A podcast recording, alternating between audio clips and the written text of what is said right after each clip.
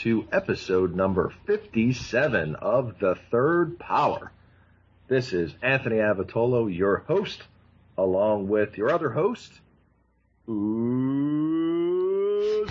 Jamil! Woo. And you get a Rabble Master! And you get a Rabble Master! And you get a Rabble Master! Dude, everybody's getting a Rabble Master.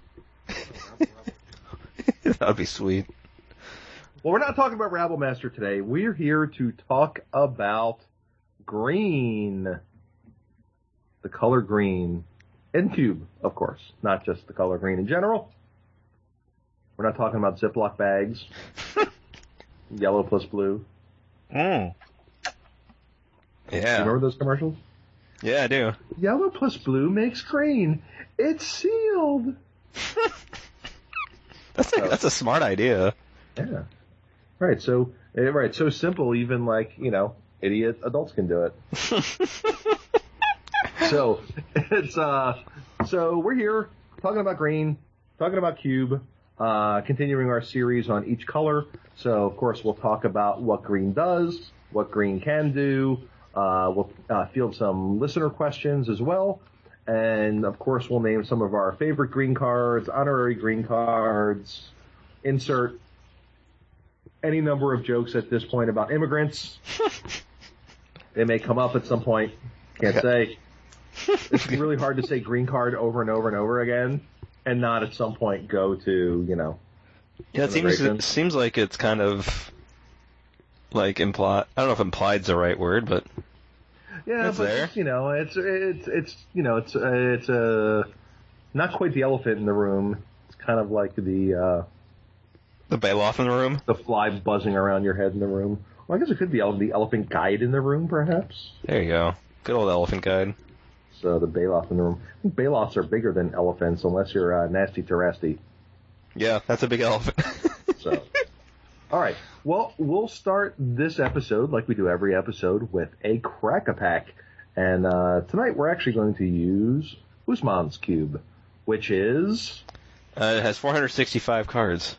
It has and pow- it is powered. Oh yeah, yeah. It has power cards. All right. Now, does it have conspiracy or any of that kind of stuff too, or unhinged? It has like um some of the robots from Conspiracy, but no actual conspiracies. Okay, so the draft constructs. Yeah, yeah, like uh, whatever Cogwork Librarian, whatever. Okay. Those cards have been they're they've all been pretty fun. Yeah, they are fun. That's the thing. Their cards are really fun. Yeah. Card number one. Jason Mind Sculptor. Oh, sure, yeah. Sure, why not? Sure, why not? All right, next card.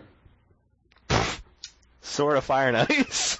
Yeah, okay. That's pretty juiced. All right. Good start. Wow. We'll see where we can go from here. Uh, not as not as broken Una's Prowler. Not not, not Jace or Sword. No. No. Significant significant downturn Downturn. in power level. a card that um, kind of hoses all of them. Uh, Faith's Fetters. Oh wow, this pack is real juiced. Number five, treachery. Yeah, okay. That's pretty good. Not bad. Sure, sure. Yeah, that's a that's a card. Yeah. Uh, number six, storm breath dragon. Ooh. Is a is a dragon. Kind of like me today because I didn't get much sleep. number seven. Or after eating spicy chili. Oh yeah, the endorphins. Oh man, spicy for me, so that's really bad. Uh, number seven, Mishra's Factory. Can wear pants pretty well. All right. Uh, a a card I know you're gonna dig. Parallax Wave. I thought you were gonna say dig through time. Oh, oh man, that would have been sweet. Or uh, wasn't there a shovel card in Innistrad? uh, probably like Heavy Matic or something or I something. don't know. I thought there was an actual shovel. I don't know. Uh, I don't know, Shovel Knight or something. I, I gotta look it up. Graveyard shovel. Oh, okay. Yeah. That, that you could dig that card. Oh, there you go. If you Eh. equip, Eh. if, you, if you equip that on Knight, you get Shovel Knight. There you go. Eh. Eh. Number nine, Boros Charm. That's pretty nice. Not bad. Mhm. Uh, number 10, Damnation. Damnation. That is. That's interesting. Number 11. Damnation. Yeah. Number 11, Animate Dead. All right, so we got some an- reanimation support cards going here. Number 12, Plateau. All right, we got some uh, red white cards going here. All right. S- Uh, number 13, Sneak Attack. All right, sneak attack. Number 14, Young Pyromancer. Young Peasy. Young, Young Pizzo. Young And number 15, my collector's edition, Llanowar Elves. it's kind of funny just to end with that card. Yeah, it's like, and, So unassuming. well, I guess that could be a, a, th- a topic, because it's the only green card. It is the only green card, And it's like, and it's Llanowar Elves. and it's and it's likely the only card I'm not considering. No, I'm, I'm probably not considering a couple of these cards, but yeah. so uh, so basically what I heard was Jace the Mind Sculptor, Sword of Fire and Ice. Yeah. Yeah.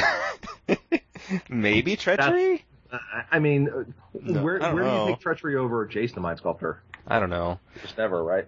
I remember I remember drafting some like dragon. I remember drafting some dragon cube where they took out treachery because it was quote unquote too good. Broken dude's free. It is quite free. I mean, but Jace is great. Jace, the mind sculptor's real good. I mean, Jace is Jace, right? Like, jeez. They had to ban him. So, uh, so I don't know about you, but I am personally taking Jace the Mind Sculptor out of this pack. I probably would too. Yeah. I, I Sword of Fire and Ice certainly is is a card as well, and the person I can imagine the look I would get passing sort of Fire and Ice, and you kind of give them the little wink, the little imagine what I took. Just like, like a nod of approval. It's like, yeah, Oh. look at that. Gotcha. Yeah. Yeah. So you know, and and so and there's certainly some candidates with Jace. We're certainly not tabling treachery. no. Um, we're certainly not tabling the Sword of Fire and Ice, but I could see possibly tabling the Damnation, depending on how big the pack is, um, or you know something like Parallax Wave if we want to be like a blue-white control deck.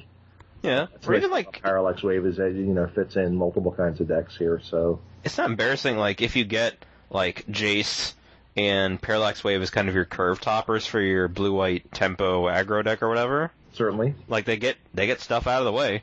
Right? If like, we pick up like a Geist of Saint Traft or whatever coming up soon, or even a Faith's Fetters, right? I mean, Faith's Fetters is fine as well in that role. One of the other ones is missing. How do you feel about Faith's Fetters? Apparently that card has been like dropping Yeah, falling out of favor a little bit. I don't know. I still like the card. It is a a, a, a splashable. See episode number, whatever it was. Uh, a splashable removal spell for virtually any permanent type Yeah. that helps catch you up by gaining four life.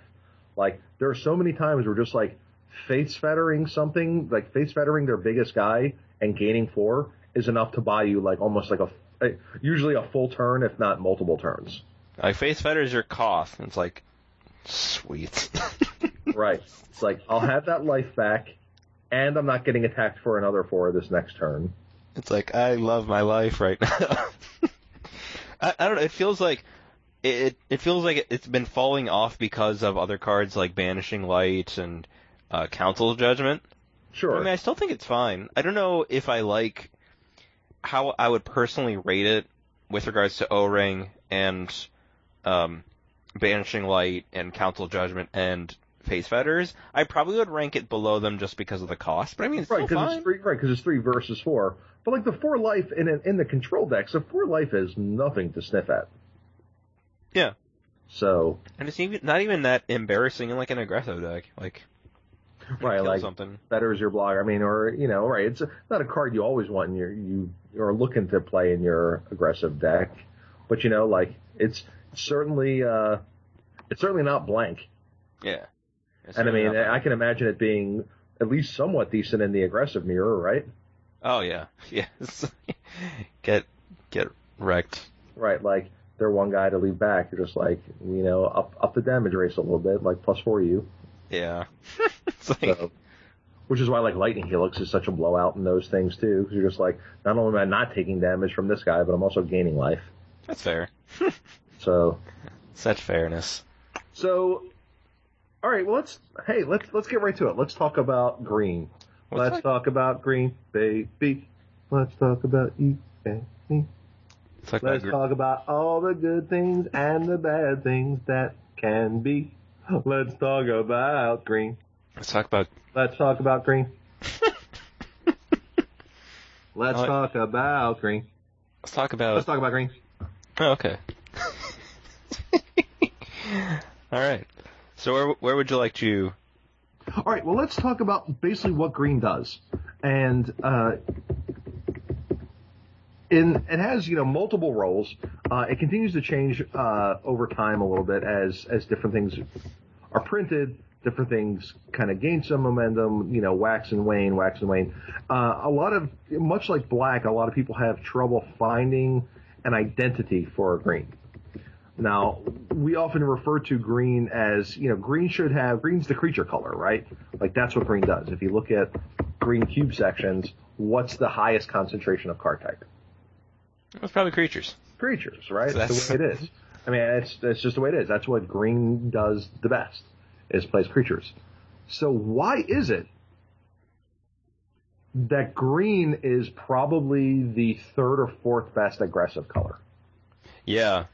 Yeah. It is, is it def- because of the one drops?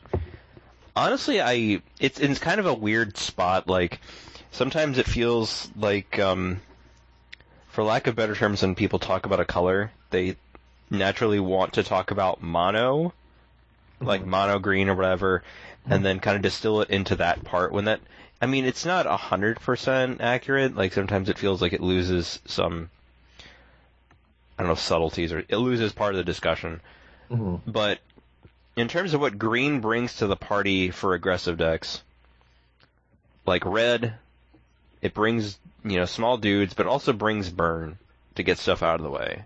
Mhm. White has small dudes, and then removal, like Path to Exile and O-rings and whatever, and small dudes.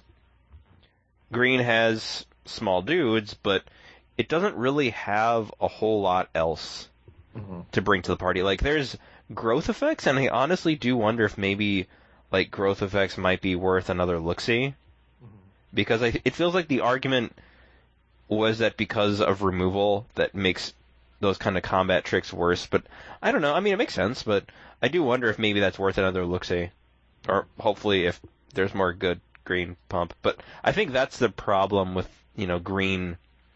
I think that's where you know, like you said, it's probably one of the weirder slots. It's it's got a whole bunch of good ones, but like it doesn't really have much Does, does it even have? Does it even have as good a ones as white as the other colors though?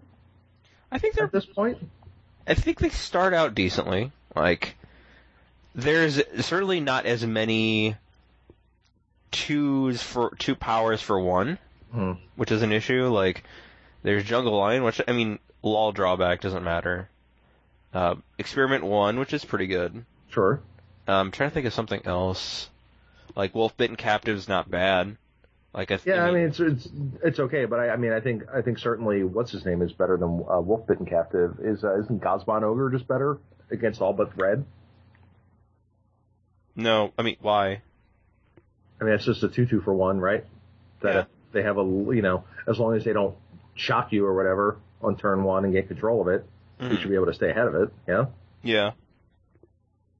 But yeah, there's not really a whole lot much else, unfortunately, and I think that's kind of the, the issue too. And it feels like because of, it feels like that door is kind of being closed hmm on green. It's kind of like, well, this is what you got to work with. Right, and I feel like the green ones, like while you know, while Experiment One was fairly recent and is very good, I feel like the green ones are all turning into mana elves. Yeah, like Tree Speaker and elves. the aforementioned Llanowar elves, and you know, there's there's you know a, a wide variety of of one mana green creatures that create one mana, right? We have the one that makes snow mana. We have elves of deep shadow. We have elvish mystic, Llanowar elves, uh, Findhorn elves, uh, tree speaker. Um, the the one that makes white mana. Mm, Pilgrim. Yeah, Avacyn's Pilgrim. So we have you know all, all these ones that make. You know, that seems to be like the highest concentration of green one drops. That what they do. I mean, compare the uh, aggro one drops. You know, the ones you mentioned. We, as far as like two power ones for one, and we can continue. We can consider uh, experiment one to be one of those as well. Yeah. Um, but in white, we have five two ones for one or two twos for one that have like advantage that have no drawbacks, right? Yeah. And then we have Savannah Lions, Elite Vanguard, Dragon Hunter, Mardu Woe Reaper, Isamaru. hmm Just right off the top of my head as ones. Did you say Soldier of the Pantheon? No, I didn't even say Soldier of the Pantheon. That's another. I mean, okay, Oh, six there you go. yeah, another one. that are yeah. just straight up two ones for one that have no drawbacks. Yeah. I mean, And that's, then there's that's a that's a lot. I mean, even the the red ones certainly have draw. You know, some of them, you know, they all have some form of drawback, but even then, they go deeper almost right away. yeah. You know, and we're we're not even talking about stuff like uh, Figure of Destiny or uh, the Level Up guy, Student of Warfare, Mhm. or now, granted, I guess in green you can also consider you know Tattermunge Maniac. yeah, I was gonna say a- like two one for one, Tat- or a Centaur uh, safe Centaur the one drop guy. Dryad Yeah. Okay. Yeah, yeah, and they kind of just piggyback off it where the aggress those aggressive white decks are just not going to. It's like, oh, hey, another dude, sweet. So right. So so the problem is is I don't we don't have the quite the density of one drops, Yeah. which is often what gets the other decks off the ground. But then and you mentioned it earlier, it's the it's the fast start backed up by disruption, right? Or just So- like maybe not necessarily disruption, something to put it over the top. It's just like here's here's how you kind of press the advantage, and I think that's part of what disruption does anyway. But Sure. it's kind of like how do you press the advantage, and I guess Rancor does that. yes. Syl- Rancor is one way to do that. Sylvan Library does, but I mean after that it gets kind of thin. Like Sure, but Sylvan Library doesn't even necessarily. It doesn't pressure your opponent directly. yeah, it takes it takes some time. Uh, because it doesn't have an impact right away. You know, it's the next turn. I mean, there's certainly a steep cost for it if you want to be drawing extra cards. Not that it's unpayable, and not that it's not a good card. It's an awesome card, but you know, it's not like something like a lot of the artifact mana disruptions. So things like Winter Orb and Tangle Wire and Smokestack and whatever that are going to have an, an immediate effect upon what they're doing. hmm Yeah, And you have to uh, wait a turn cycle to try to, to push that advantage. So there's nothing to basically there, there's no there's not a lot of ways for less than five mana to kick them while they're down. yeah, You know, where black you get to you get to press advantage through discard, right? You know, white you get uh, things like Thalia and uh, the the guy that makes all their uh, sovereign makes all their guys come into play tapped, or you know uh, things like Parallax Wave that we talked about, or the the removal spells, the Oblivion Rings and the paths and swords and uh, red the burn spells. I mean, the black's got the removal too. And what does green have for less than five? yeah. It has um, uh, well, I guess Song of the Dryads, but Right, right, That's- yeah, that's like it. turn like turn to log. Yeah, turn the log, turn that turn that guy into a tree. But aside from that, yeah, it's just I think that's the issue. Like sometimes you'll see people just like poo pooing like one drop aggressive creatures and say like that's the problem. It's because these creatures are bad. When that isn't necessarily the case, it's just I, I think it's I, I think it could certainly be a factor, but it I certainly mean- doesn't tell the whole story. no. I think it it doesn't tell the whole story at all. Yeah, it's just like if you see if you see if someone was to see like a jungle lion in someone's cube, it's like, OMG, this card sucks. It isn't necessarily that that card sucks. It's just like what does unfortunately, What does the Jungle Lion deck do to win the game? yeah, and that's I think the rub. It's like, yeah, what's what what is green contributing to that deck? Right, and if you think about it, what have the green aggressive decks turned into in constructed Magic? I I'm trying to think. I should know this. Think think Tom Ross. Oh yeah, yeah. In fact, yeah. They're the infect decks, right? They're the they're the they're the old like you know stompy decks, but now instead of having to deal twenty, you only have to deal ten. Mm-hmm. So the pump spells, the giant growth, the vines of Vastwood, the become immense, things like that are worth way more. The temporary pump spells are just worth a ton more because their life total is actually just half. And, Yeah. and that's, you know, that's what green has become. That's the way kind of the green aggressive decks have pushed and constructed because that's a place where those pump spells actually make green good, right? Like, I, I imagine at some point in time back in the day when Craw Wurms were being slung across tables, that giant growth was good because, you know, you're, you got to trade your giant growth for their Craw Wurm instead of your Craw Wurm dying. You know, Yeah. whatever that might be. And However, it's, I don't, it's not really the case now. Yeah. And I've been, well, I forget if I've said this on previous podcasts. It doesn't feel like I have, but like in terms of tracking stats, Mm-hmm. um, I've I, one thing I've been doing and it's been pretty nice visually is just taking, you know, exporting decks to Magic Online and then taking a screen capture of the 3-0 decks, and then that way it's just a very easy visual. It's like, sure. okay, this deck 3-0'd, this deck 3-0'd, and like I was looking at what the aggressive green slash X aggressive decks do, and it seemed like a lot of the times it wasn't like we were talking about. A lot of the times it wasn't, you know, just like jungle lions and things like that. It was more like what. It was more just like it complements it and not necessarily a focus of it. Even like Boros, for example, brings its own things to the party Mm-hmm. but like like this red green deck i think i may have posted it on twitter or something but like the green cards are stuff like viridian shaman bloodbraid elf curse of predation uh you know just like in fixing for it it was a only mo- it was like a mostly red aggro deck with like those as backup and like shaman of the great hunt etc um there was like a, an aggressive ish green white deck but even still, most of the early drops weren't really green. It was stuff like Tarmogoyf and like Qasali Pridemage and Den Protector. But it wasn't that they were the early the early dudes weren't defining the, that part of the game. It was mainly just like I'm trying to think of a term, but they were they were just kind of like, hey, here's uh, it's a wingman. You know, it's just like here's the star of the party, the red aggressive creatures, and it's a wingman. It's like here's Here's Song of the Dryads to back you up. Here's Curse of Predation Okay. to back you up. So, so that's so let's yeah let's let's go into uh, being a support color. Let's dovetail into that. Uh, except for I'm going to leave you with the thought that we'll come back to later. That is the does the aggressive green deck now in cube mean one drop elf into three drops early, or perhaps spending turns one and two to ramp to play your five drops on turn three? That that's the way you're going to get ahead and be aggressive. I think it's more just mid range. I mean, well, think about that as we as we talk about green as a support color. So we talk about right being the the wingman, right? Having cards that are easy to splash, right? The Song of the Dryads, the Garruk Relentlesses, right? oh, Garruk so- Relentless. So you know cards that are easy to cast. The uh, Viridian Shaman, or uh, what's the one that just came out? The uh, the two one that gets both types. Uh, I was gonna say Enoch The Protector. last core, no, it's the last core set. The Oh. one that's it's awesome for cube. Uh, Oh, Sage. yeah, Rex Sage, yeah. So like Reclamation Sage is a great example of that, right?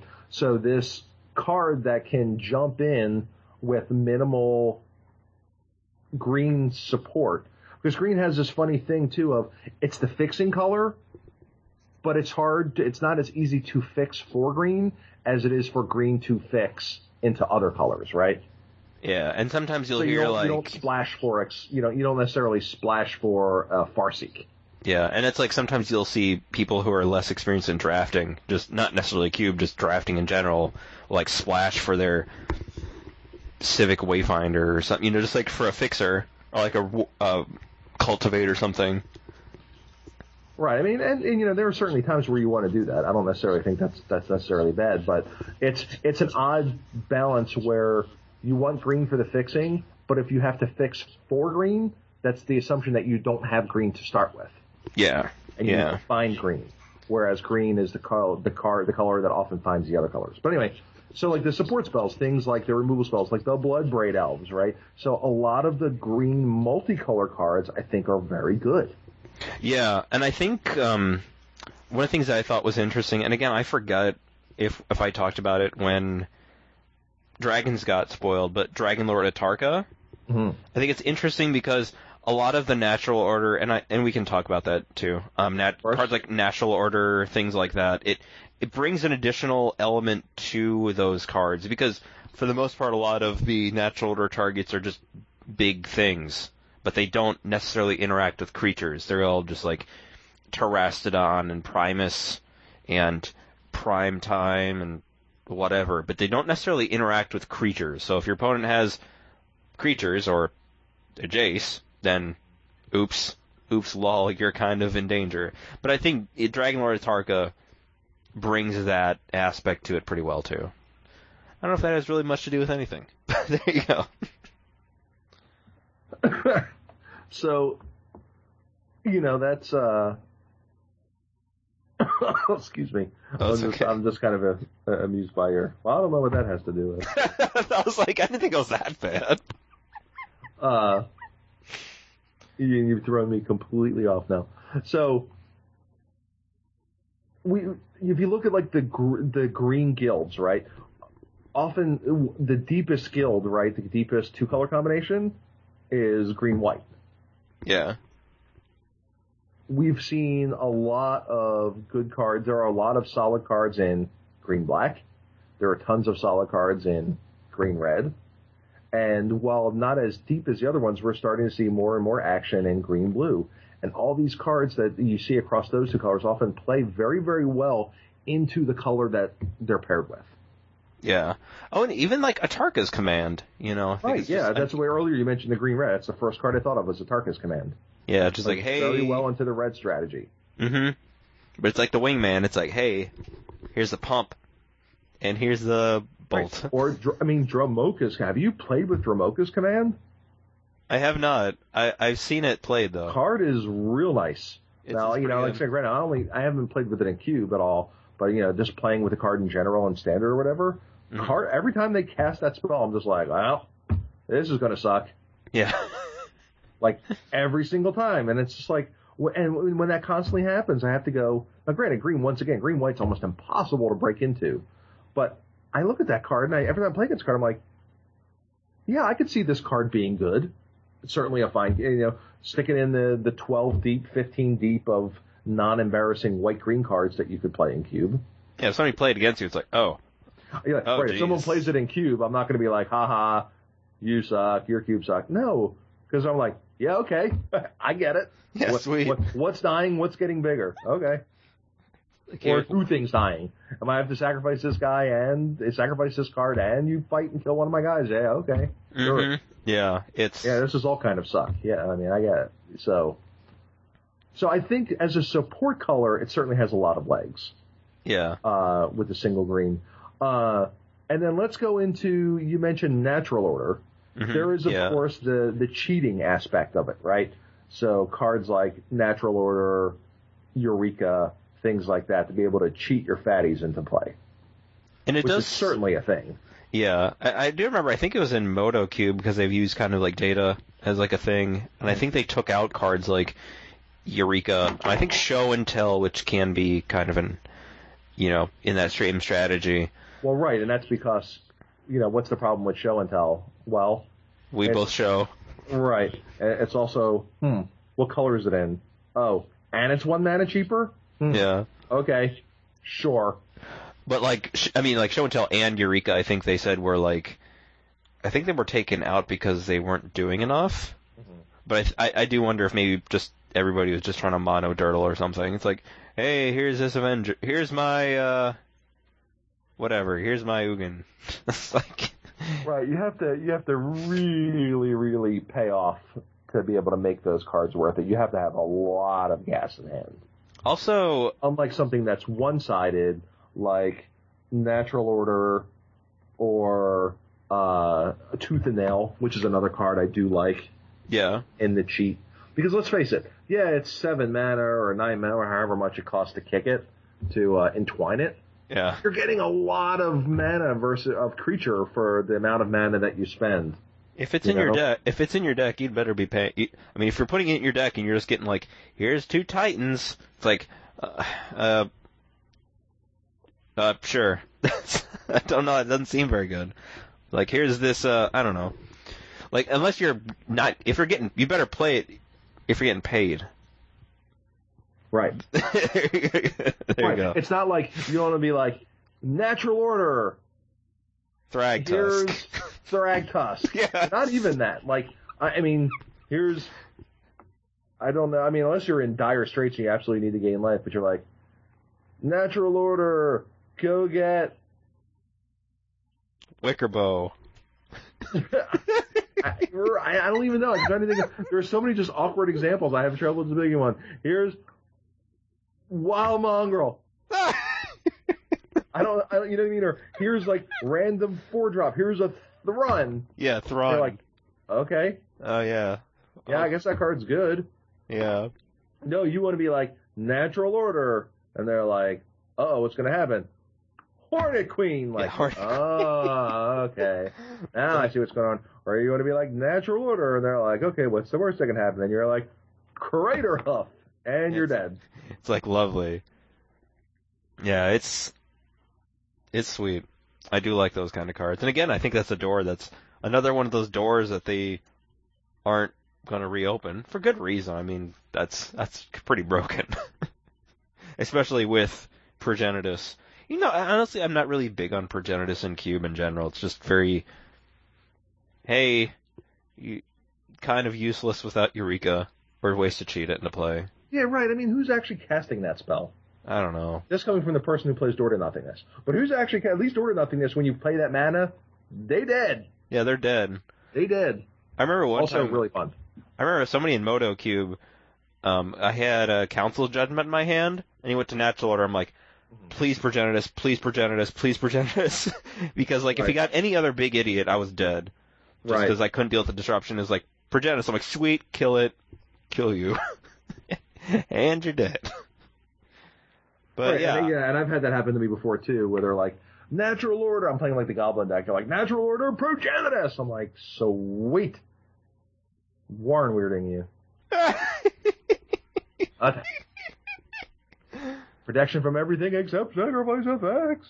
oh, So, you know, or I've also, they were like progenitus, and I've gone, okay, play a bunch of hasty creatures and kill you with the Piledriver that has protection from blue. wow, wow, that's beautiful. Yeah, I, I did that one. I think that that one that Star City Open where we first met in St. Yeah. Louis. I think at one point in time during that day, I killed someone. I swung through their progenitus.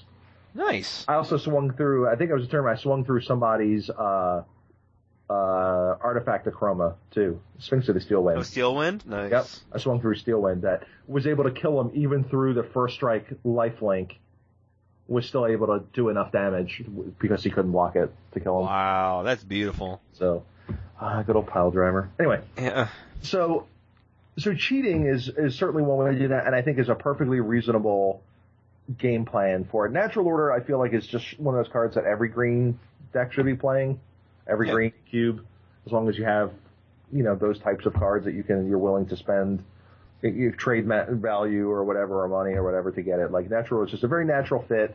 The green's got a lot of big, yeah, huh, thank you It's got a lot of uh, you know it's there's a lot of good payoff for it and certainly turning your you could certainly do there are situations where you can get stuff out of it too right sacrificing your kitchen finks sacrificing your thrag thragtusk to go get something else right Mhm. sacrifice my thragtusk to get eternal witness to get back thragtusk i mean you know there, there's ways to do stuff like that too you know what i mean where you can generate it can, it can be a value generator in addition to just going over the top Yeah. but I, I think the thing that I found that I really like, it- it's kind of a, I I guess it's, uh, you know, runs parallel to the cheating in play, and that's the ramp deck.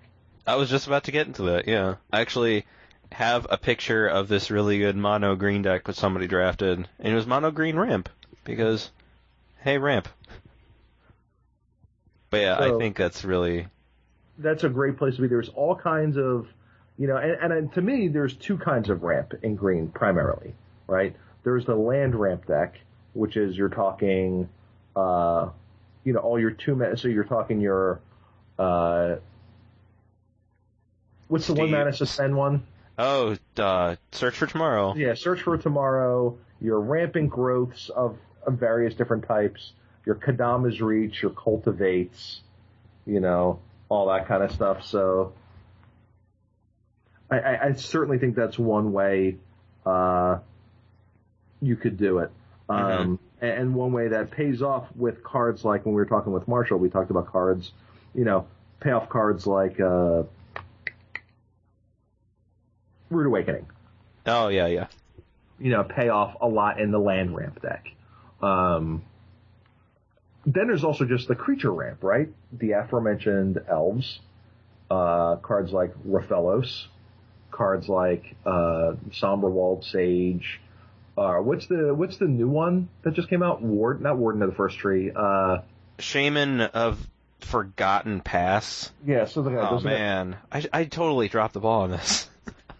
So you know the one that you get the bio, you get the what biorhythm or whatever after Yeah, for It's like- nine mana. if it's his right, it's his ability, right? His uh, ferocious ability. It's like biorhythm, right? Oh, it isn't Shaman of the I don't know Forgotten Ways or something. Shaman know. of the Forgotten Ways. That sounds right. Let's see. Oh, Shaman. Yeah, Shaman of Forgotten Ways. Yeah. Oh, there's no the. That's maybe. It, I think that's because of space. Oh yeah, or either that or they don't use articles in the middle of the forest. I guess they're they're too good for it. I mana uh, tap ferocious. They, they they don't have time to mess around. No. I ain't got words to waste. I make mana. Uh, I mana. wow, this is going way too far.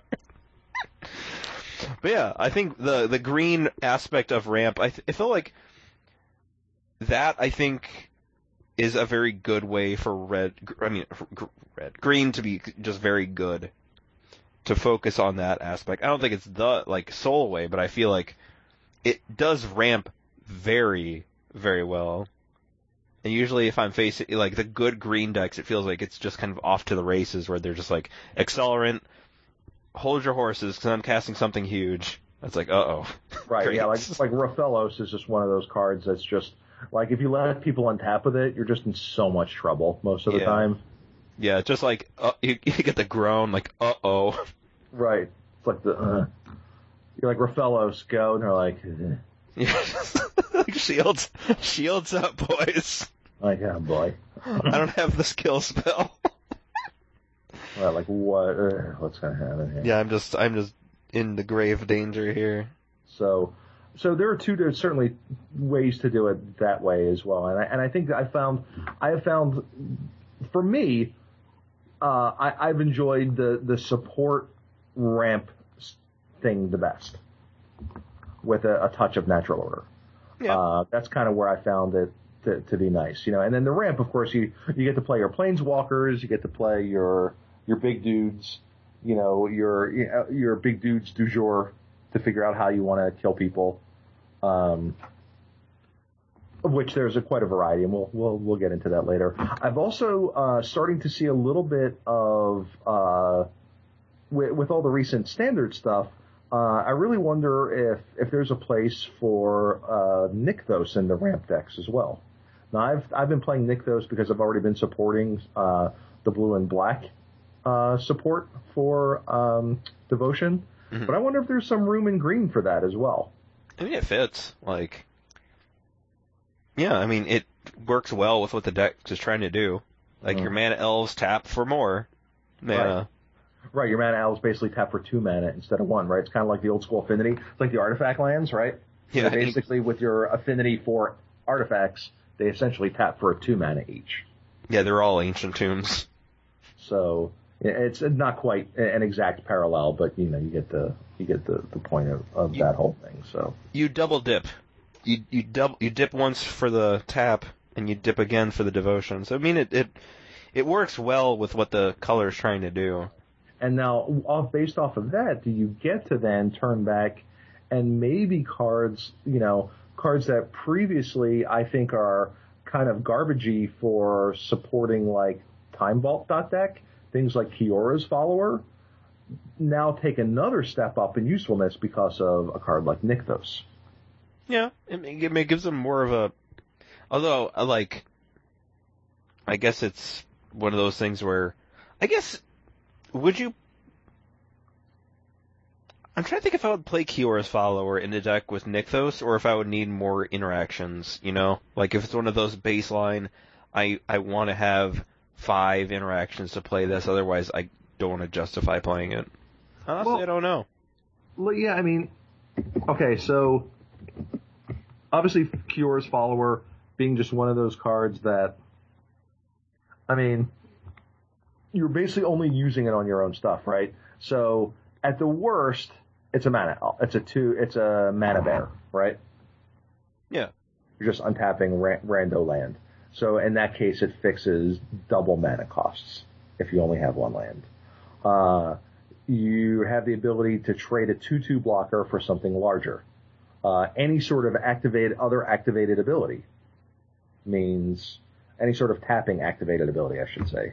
You gain some value from that. So I don't know. It's tough to it's tough to say. I, I think certainly the uh, playing powered, playing things like Time Vault certainly increase that. But I'm not convinced I want it necessarily in my unpowered yet. However, what if you have something like Rofellos in your deck? What if you have something like Somberwald Sage? What if you, you know, there, there's, there's there's quite a few interactions. hmm You know, what if you have Seeker of Skybreak and you wanted to waste all the time in the world?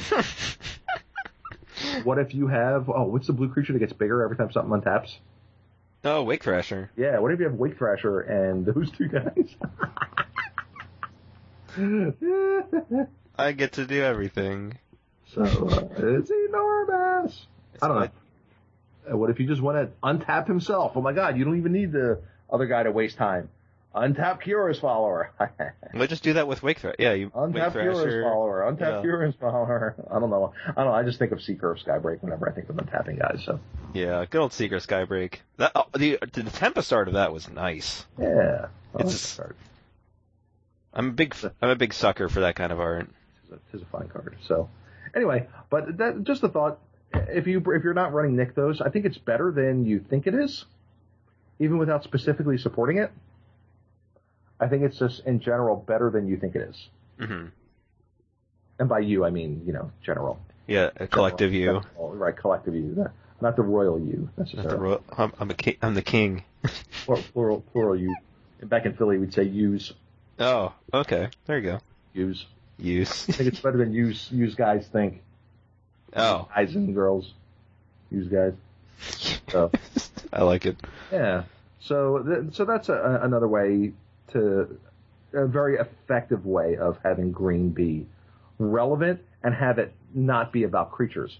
However, what you're going to cast with that mana is likely creatures. Yeah, like what what else are you doing?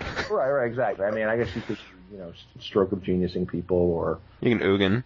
certain things like that, right? Or Ugin or giant planeswalkers. I mean, there are certainly ways to, to take advantage of that, or, or fireballs, or you know, Whee! whatever, whatever that kind of stuff you want to do. So, uh, I, I also, you know, I, I think I mentioned this to you as far as just making a bunch of mana. Uh, and, and this is a card I'm, I'm curious to try, and you said you're going to give it a try. Is uh, with all the the the mileage that uh, Mastery of the Unseen is getting. I know this is not a white card, uh, not a green card, but it's played often in the in the green decks and standard. If there's if there's some legs for that, obviously it's a, a huge investment to get anything, right? If you talk it from a number standpoint, uh, why would I want to pay six mana for a two-two? Yeah, but thankfully the game doesn't end when that happens. Right, right. Thankfully, it's you have you have a little bit past that, and I, and I just think that that could be, I don't know, could be something that's kind of neat. I think you could also do with the mana ramp deck. I think you could also do if you wanted to look for something to do with a ton of mana. You could also Genesis Wave, Genesis Hydra. Oh, there you go. That's That's something uh, else you could do. wee all the mana. I'm gonna.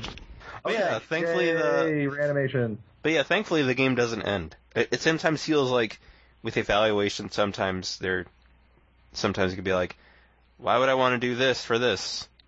Or like, hey, this doesn't, you know, just assuming the game is ending when that's happening. It's just like, well, that, yeah, sometimes they'll just kill it.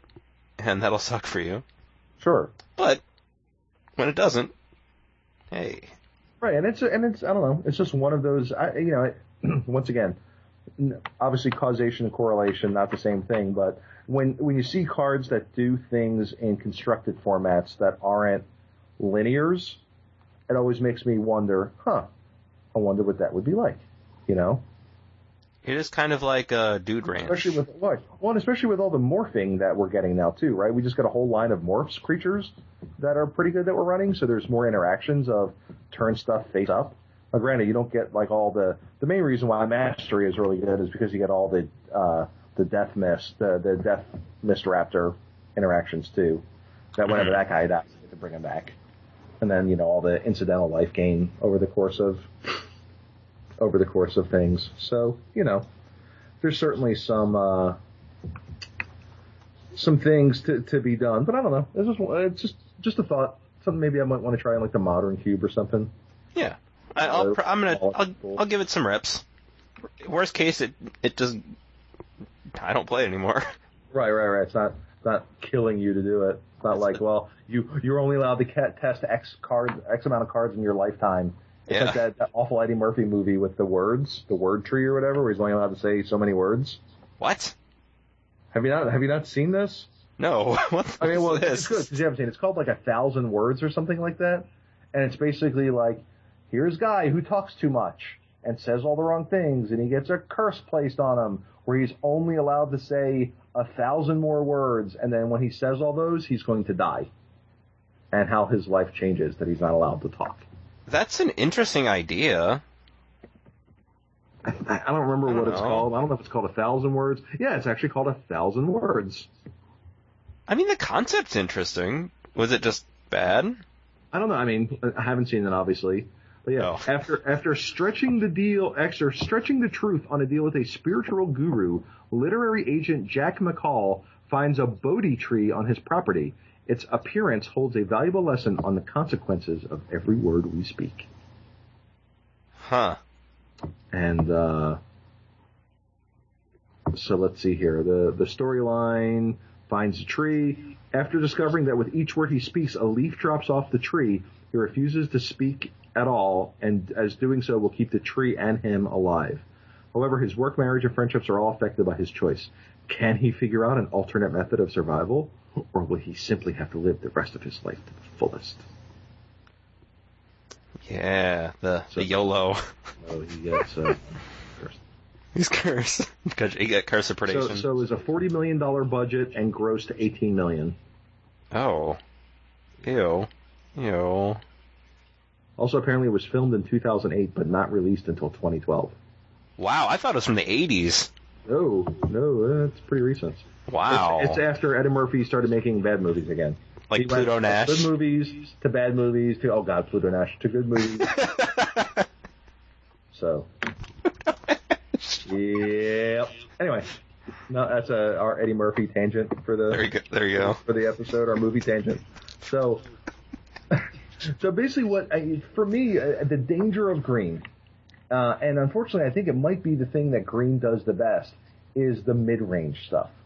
I think the majority of green's good cards fall between four and six mana, Yeah. and it's I, I think it's easy to get there quickly.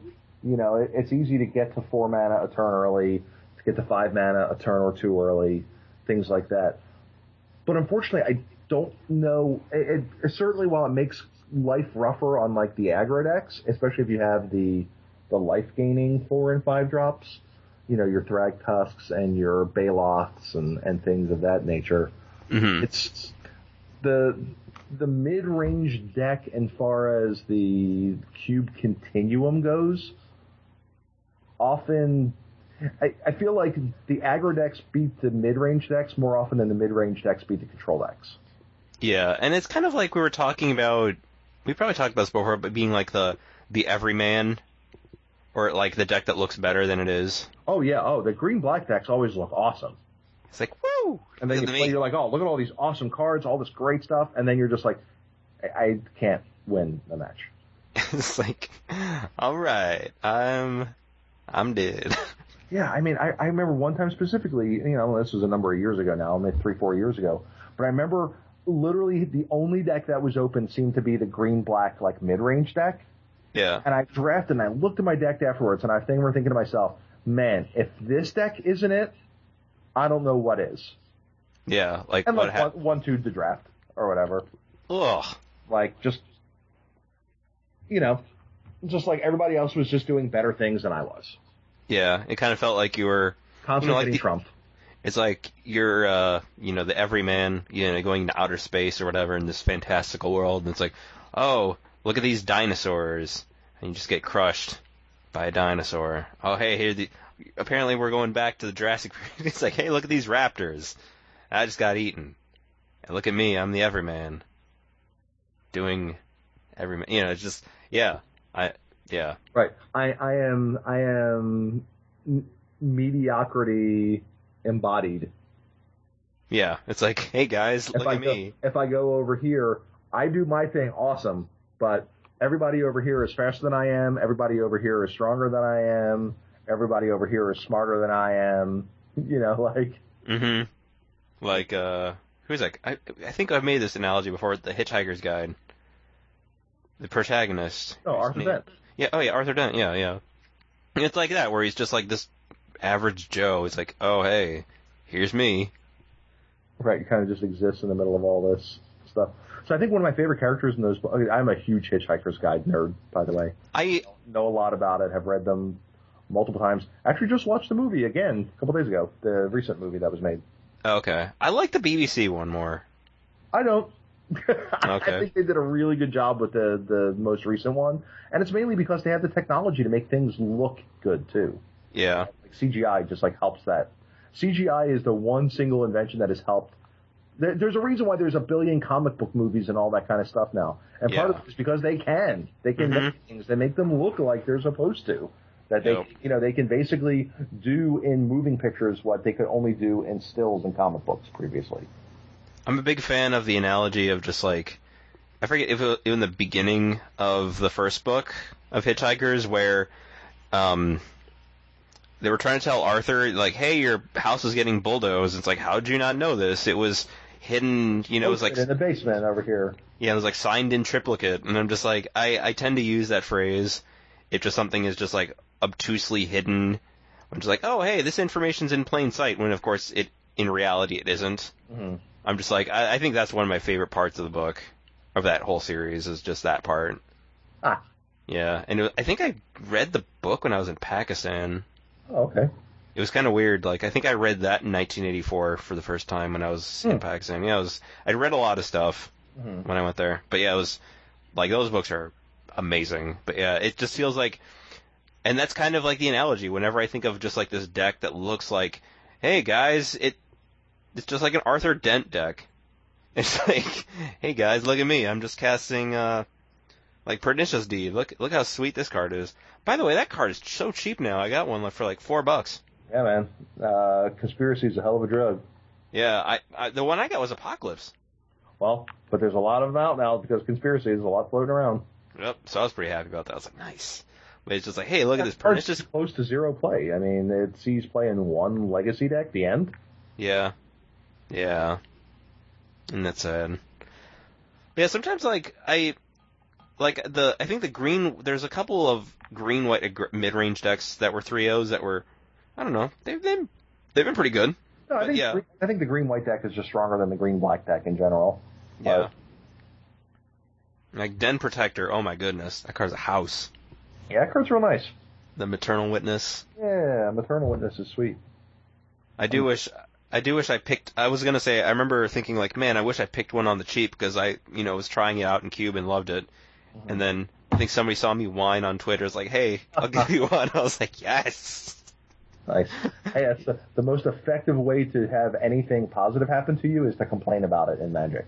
There you It's go. it's really comical how much it, it, it happens.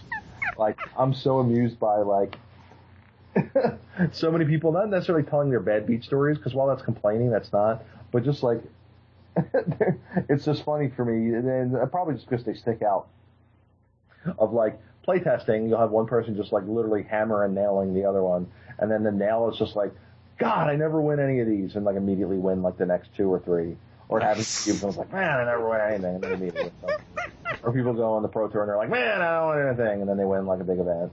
Or Mhm. like, man, I don't, win," you know, it's it's just really comical how I I always I, I always to the, when I play Magic IRL, I was just you know I always make the comment of how funny it is that complaining is often the the quickest path to success. Yeah, and I, am one of those weirdos who actually likes bad beat stories. Yeah, I don't, if they're spectacular, I certainly don't mind hearing them. I, I don't technically mind unless a person's just being an idiot. Like, Yeah, I don't I don't care like. eh, it depends, but I, I think I like them more than the average bear. Yeah, like I, you know, I don't need to hear about your mana screw stories or your mana flood stories. Like those, Yeah, you th- know, those those stories suck. they're Yeah, they're they're very here. much akin to like when people go up and try to tell you stories about their role playing game group. You're just like, oh god, no, I don't want Oh. I've never had that happen. I'm I, not. I, I don't care. I don't know. Even if I role played myself, I don't care what happened in your group. Like, I really don't. But you know, so I mean, I don't care about mundane things.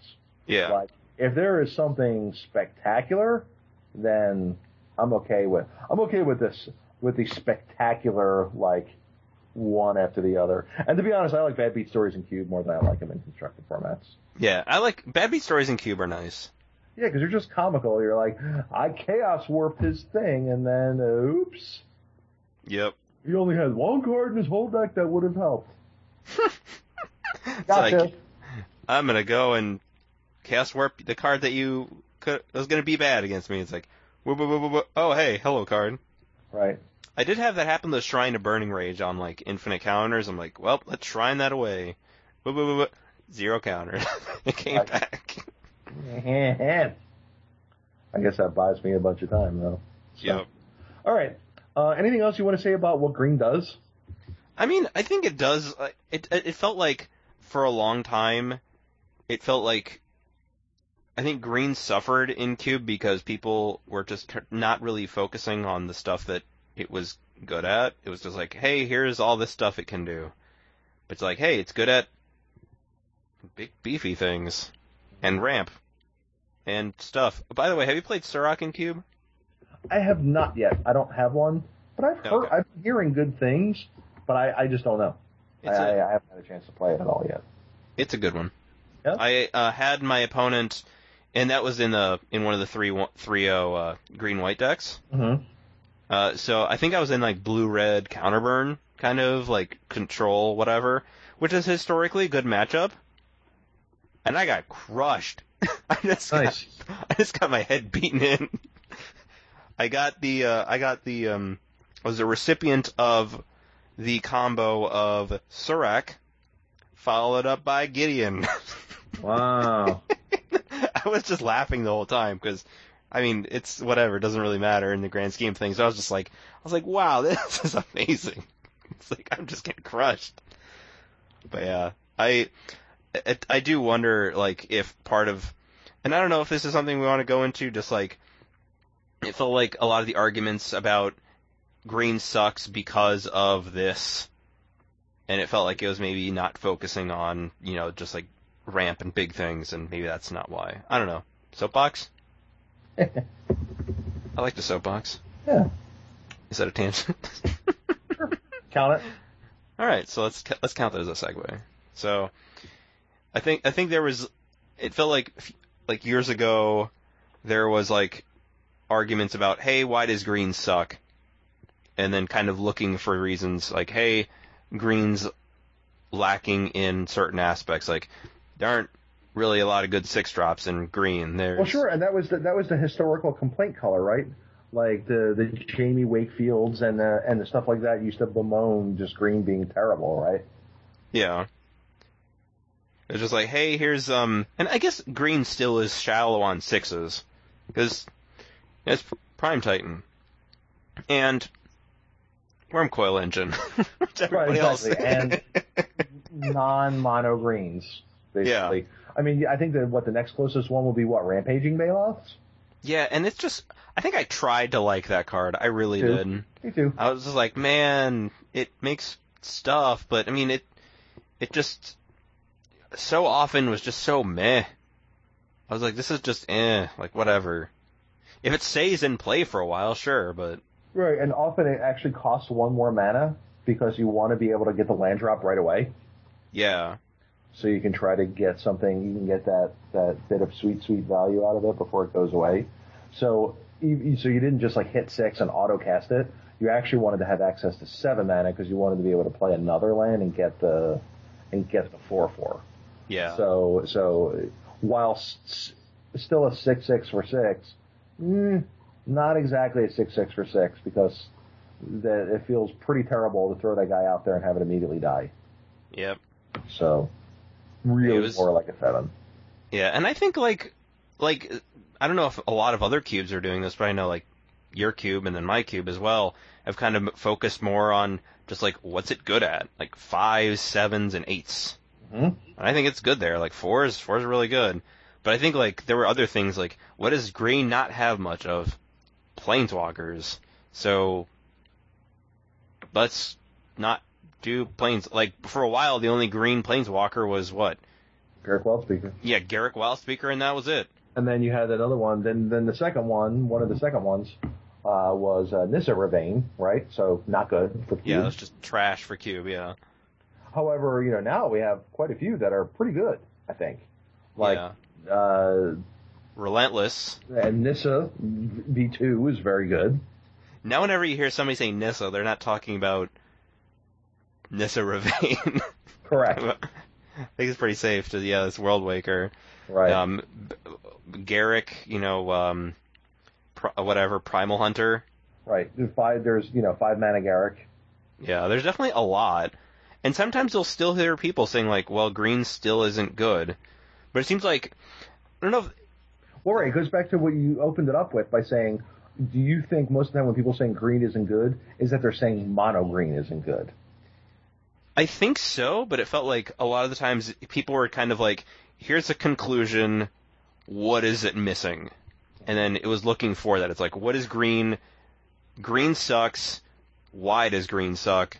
Green doesn't have planeswalkers, and all these other good control colors and whatever have planeswalkers, like you know, white, blue, etc. So in order to give green a fair share, we need to take planeswalkers away. Or what does and you uh, know, this is definitely a huge soapbox of mine, the whole signet thing. Oh, right. And I guess we can. This is probably going to be a huge soapbox. I don't know how much, how much, how much of a leash you want to give me on this one. All right. Well, I mean, I, I don't think. Let me. I'll, I'll get my words in first. I don't think that having signets in your cube significantly weakens green's role in the cube. Or aggressive decks. Correct. Yeah.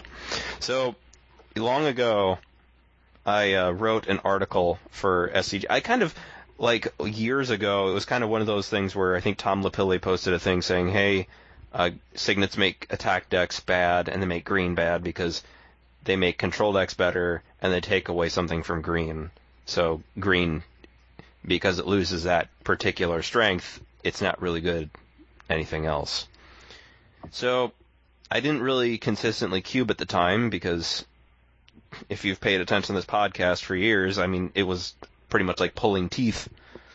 So I didn't have the biggest sample size. I think it was like five drafts, but I took the signets out and then was like, yeah, signets aren't too good at all. This is about the same. But I don't think I, I guess I wasn't one of the cool kids and nobody cared. they were just like, oh, okay. Hey, signets are still too good. And I was like, wait, what? What? I just already said this. Wait a minute. Shouting into the wind. Yeah, it's like, hello.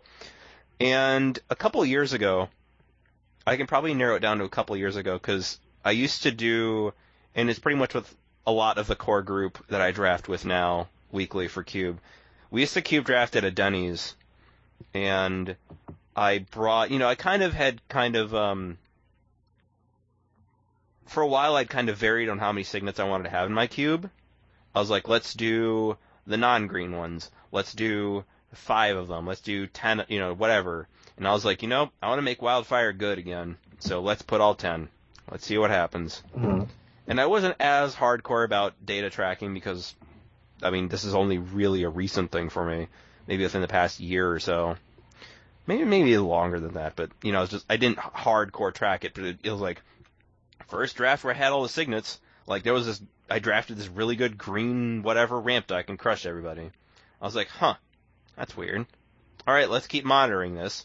And then the green aggressive deck, I mean, the green decks were still good, aggressive decks were still good, and signets didn't make them worse. Mm-hmm. So I started tracking the three O's, you know, via pictures since two, um, October 22nd, 2014. And I know this because I wrote the day on it. I, I have all the pictures. I have them all like written for the day, like you know, 2014 010 22 blue white deck or something like that. I have them all screen capped. So I was looking at it and I was like, you know, let's look at the deck. And I think we were talking about this. I think maybe like a couple days ago. And I was like, well, I'm gonna actually look at the arguments because, you know, if we're doing a the, you know an argument, the two main points are signets make attack decks bad and they make green decks bad. Mhm. And a lot like I think the only and and they're like too good. Like you know, if you don't draft signets, you're an idiot or something. So I have 28 decks, you know, from that time period, from when drafting weekly and like Popper, like I do Popper Cube at the end of the month, and that kind of messes with the numbers too. So, and this is just counting drafts with my 465 card Power Cube. Se- uh, 28 drafts. I think only seven had signets. So certainly not oppressive. Like 25% is certainly not oppressive by any means. Mm-hmm. And I'm pretty sure aggressive decks, let's see, one, let's actually count it. One, two, three, four, five, six, uh, let me, probably say, if I had to guess, probably it looks like about like 13, like aggressive decks, like 13, 14 or so. Mhm. Yeah, like about 14 or so. So certainly not bad there either. And out of those signet decks, out of those seven signet decks, Okay. four of them were green. Hmm. So like the argument that like, hey, you're not gonna play, you know, they make your green decks bad. Like what? It it seems a little weird. Like the argument is just like, hey, other decks are gonna do are gonna take advantage of the signets and they'll just ramp anyway, and that doesn't really do the case. But like, are green decks real are gonna turn up their nose at signets? like, sorry, I'm too good to play that. I'm gonna put, turn away these green co- like these signets. It's like no, that's not really reality. Mhm. And then just didn't find that to really have any kind of basis. And you know, just like this mono green deck that had that just crushed everybody. It Right. had, it had three signets because they're good for that archetype. Right. And I think the argument was just like, hey, if you're aggress- if the control deck goes like Ponder, Signet, Wrath of God, the aggressive deck is dead. If your deck, if your aggro deck folds to that, you drafted a bad deck. I'm gonna be Yeah, blunt. right. I mean, you should be certainly following up with Yeah. other things. And I mean, right, you're you know just completely at the, the mercy of what they're doing, right? Yeah. Yeah, it's Like- like, oh no.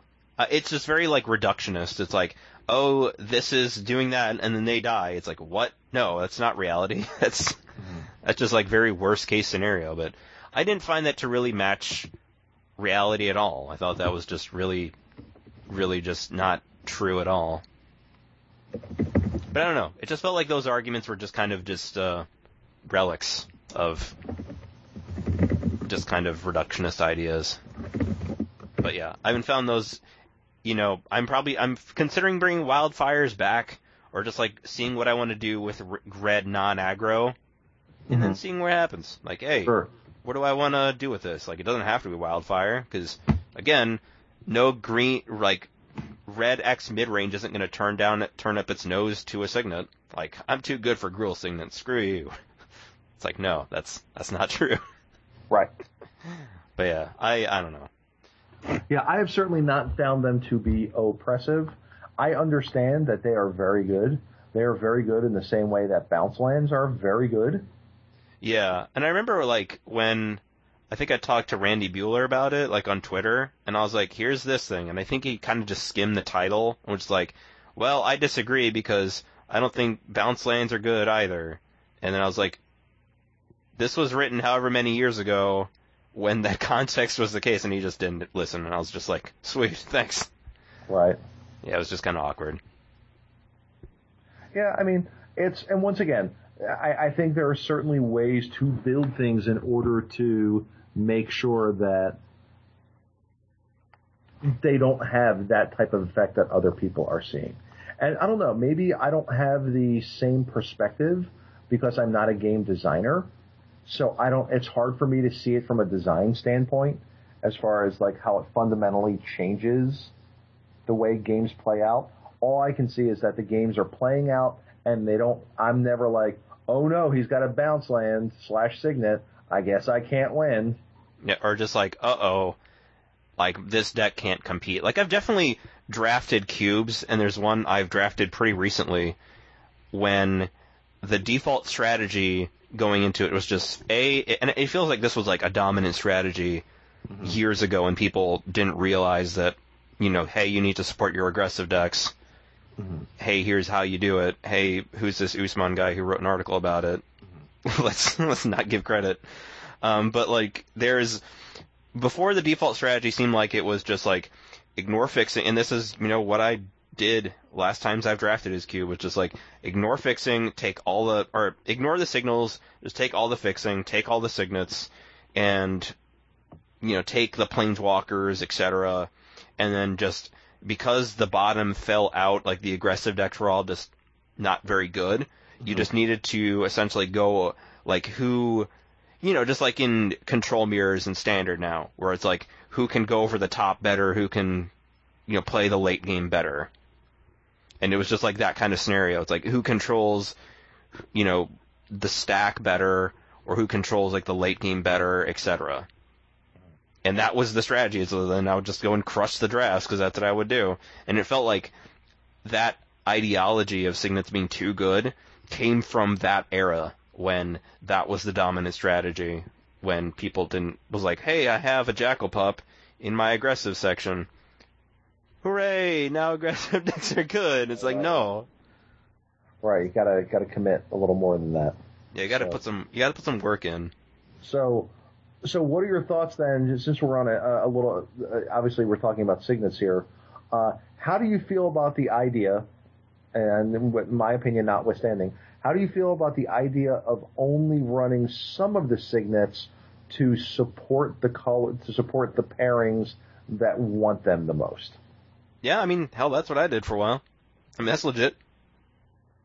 Okay. I think the main reason why I went to the uh, the all ten was for wildfire, and then I was just like, well, they're still good and whatever. Like, right, and until you know, you know, and, and for me, and I, and I run all ten. I like supporting the artifact deck and the wildfire deck and stuff like that. And to me, there's there hasn't been enough other things that have come out. As you said, when was the last time we got a good artifact? Yeah, I yeah, we were talking about. Did was this before the recording or at, or during? I, don't, I don't even remember. I've been like. Know, we've been talking for so long. I don't remember. The spicy chili. I think before. I think it was certainly before. But yeah. you know, is that there hasn't been anything to make me want to push some of them out. I haven't had to go seeking room. You know what I mean? Yeah. Whenever there's new cards that come out, right? You start you start flipping through and you start like pouring through like statistics or cards or whatever, and you're like, okay, well, what what can I get rid of? What doesn't see much play? What can I afford to live without? And I haven't felt that way about the artifact section. It felt like a long time. It felt like after Scars of Mirrodin, I think that was the analogy I used um, mm-hmm. before right. the show. the Battle Swords era. It was like there was Mercadian Masques and like white was pushed so hard it was like, here's all this Rebel stuff, and people got, you know, they weren't happy because, you know, Rebels was such a stupid deck. They were like, oh, so, sorry, sorry, sorry, sorry, sorry, we got, okay, okay, we'll back down, we'll back down, we'll make white less good. And they were like, okay. And then it wasn't, it felt, I mean, again, I'm kind of, you know, wasn't really playing much around that time, but it felt like it took a long time for white to get good again. Like around Lorwyn was it when it felt like it was starting to get good again. And it yeah. felt like, and it feels kind of like that way with artifacts. Like people got so burned on these high profile, such dumb artifacts, like you know, Batterskull, Wurmcoil Engine, swords, um, you know, even stuff like the Tempered Steel deck. Yeah, Tempered Steel. Uh, no, it faded because of the uh, the Stoneforge, like the Jace Stoneforge decks or whatever. But yeah, yeah, like Stone or whatever. Yeah, Caw-Blade, which is pretty much driven by Stoneforge, and dumb equipment and Batterskull. And it's just like it felt like there was all this really good artifacts, and now they just was like, okay, sorry, sorry, sorry, we gotta, we'll dial down, we'll dial down, guys. It's we'll Right, dial down. for cyclical, right? I mean, that's just the Yeah. way that's just the way things go. So Yeah, and it, but it feels like I do wonder if they'll start to ease back on that. Like, okay, so here's like, I think it was just before I was going to sleep one day. I was like, what good artifacts have been printed for cubes since, you know, uh, since Scars? It's been like Runechanter's Pike, I, I guess, and like Ugin, which is right, colorless, which is not, but right, colorless non-artifacts, right? and like Crown of Doom, and like that's it. I, I can't. There's prob there's probably others, but I can't think of them. Like I'm gonna, I, I can leaf through my cube, but I don't think I remember seeing any, like any. And, and unfortunately, it feels like the bottom kind of goes out on aggressive artifacts.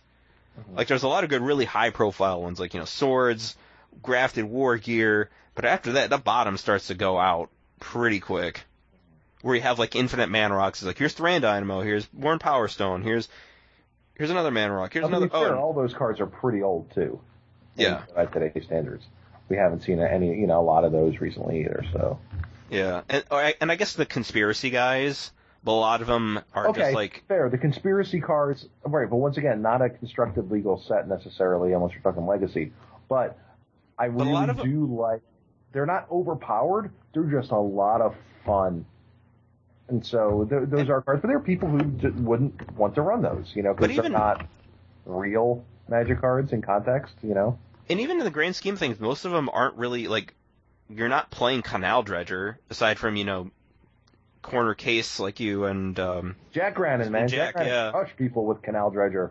Yeah. Or like, you know, Lore Seeker, nobody's playing that as a 2-2. Agent, nobody's playing as a 2-1. Um, you know, nobody's playing Cogwork. You know, the only, I guess one of the few ones is like, uh, The looter you play, that guy's sweet. yeah, Looter, um, the 7-drop Searcher. But there's not a really whole lot. It just is like, there's this, Hey, you're playing the looter guy, the colorless looter. yeah, the 3-mana guy. But it just feels like, Yeah.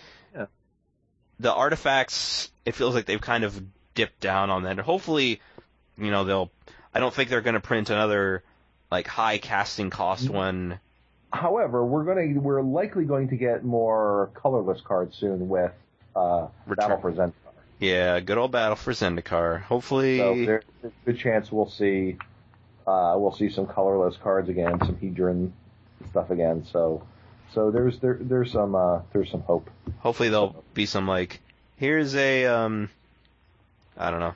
I really want another good like bone splitter, like a cheap artifact. That's not Yeah. Oh, happen. trusty machete, so close. Anyway, we're talking way too much about artifacts on the green episode. So Well, I mean, artifacts and I mean, I think green tends to utilize artifacts pretty well. Like we're talking about with the signet thing, like green decks utilize utilize uh, Sure. signets pretty well. Right because they're they're they are cards that help you ramp, and since ramp is one of green's strengths, then it, it makes it a natural fit into such. Yeah. So absolutely.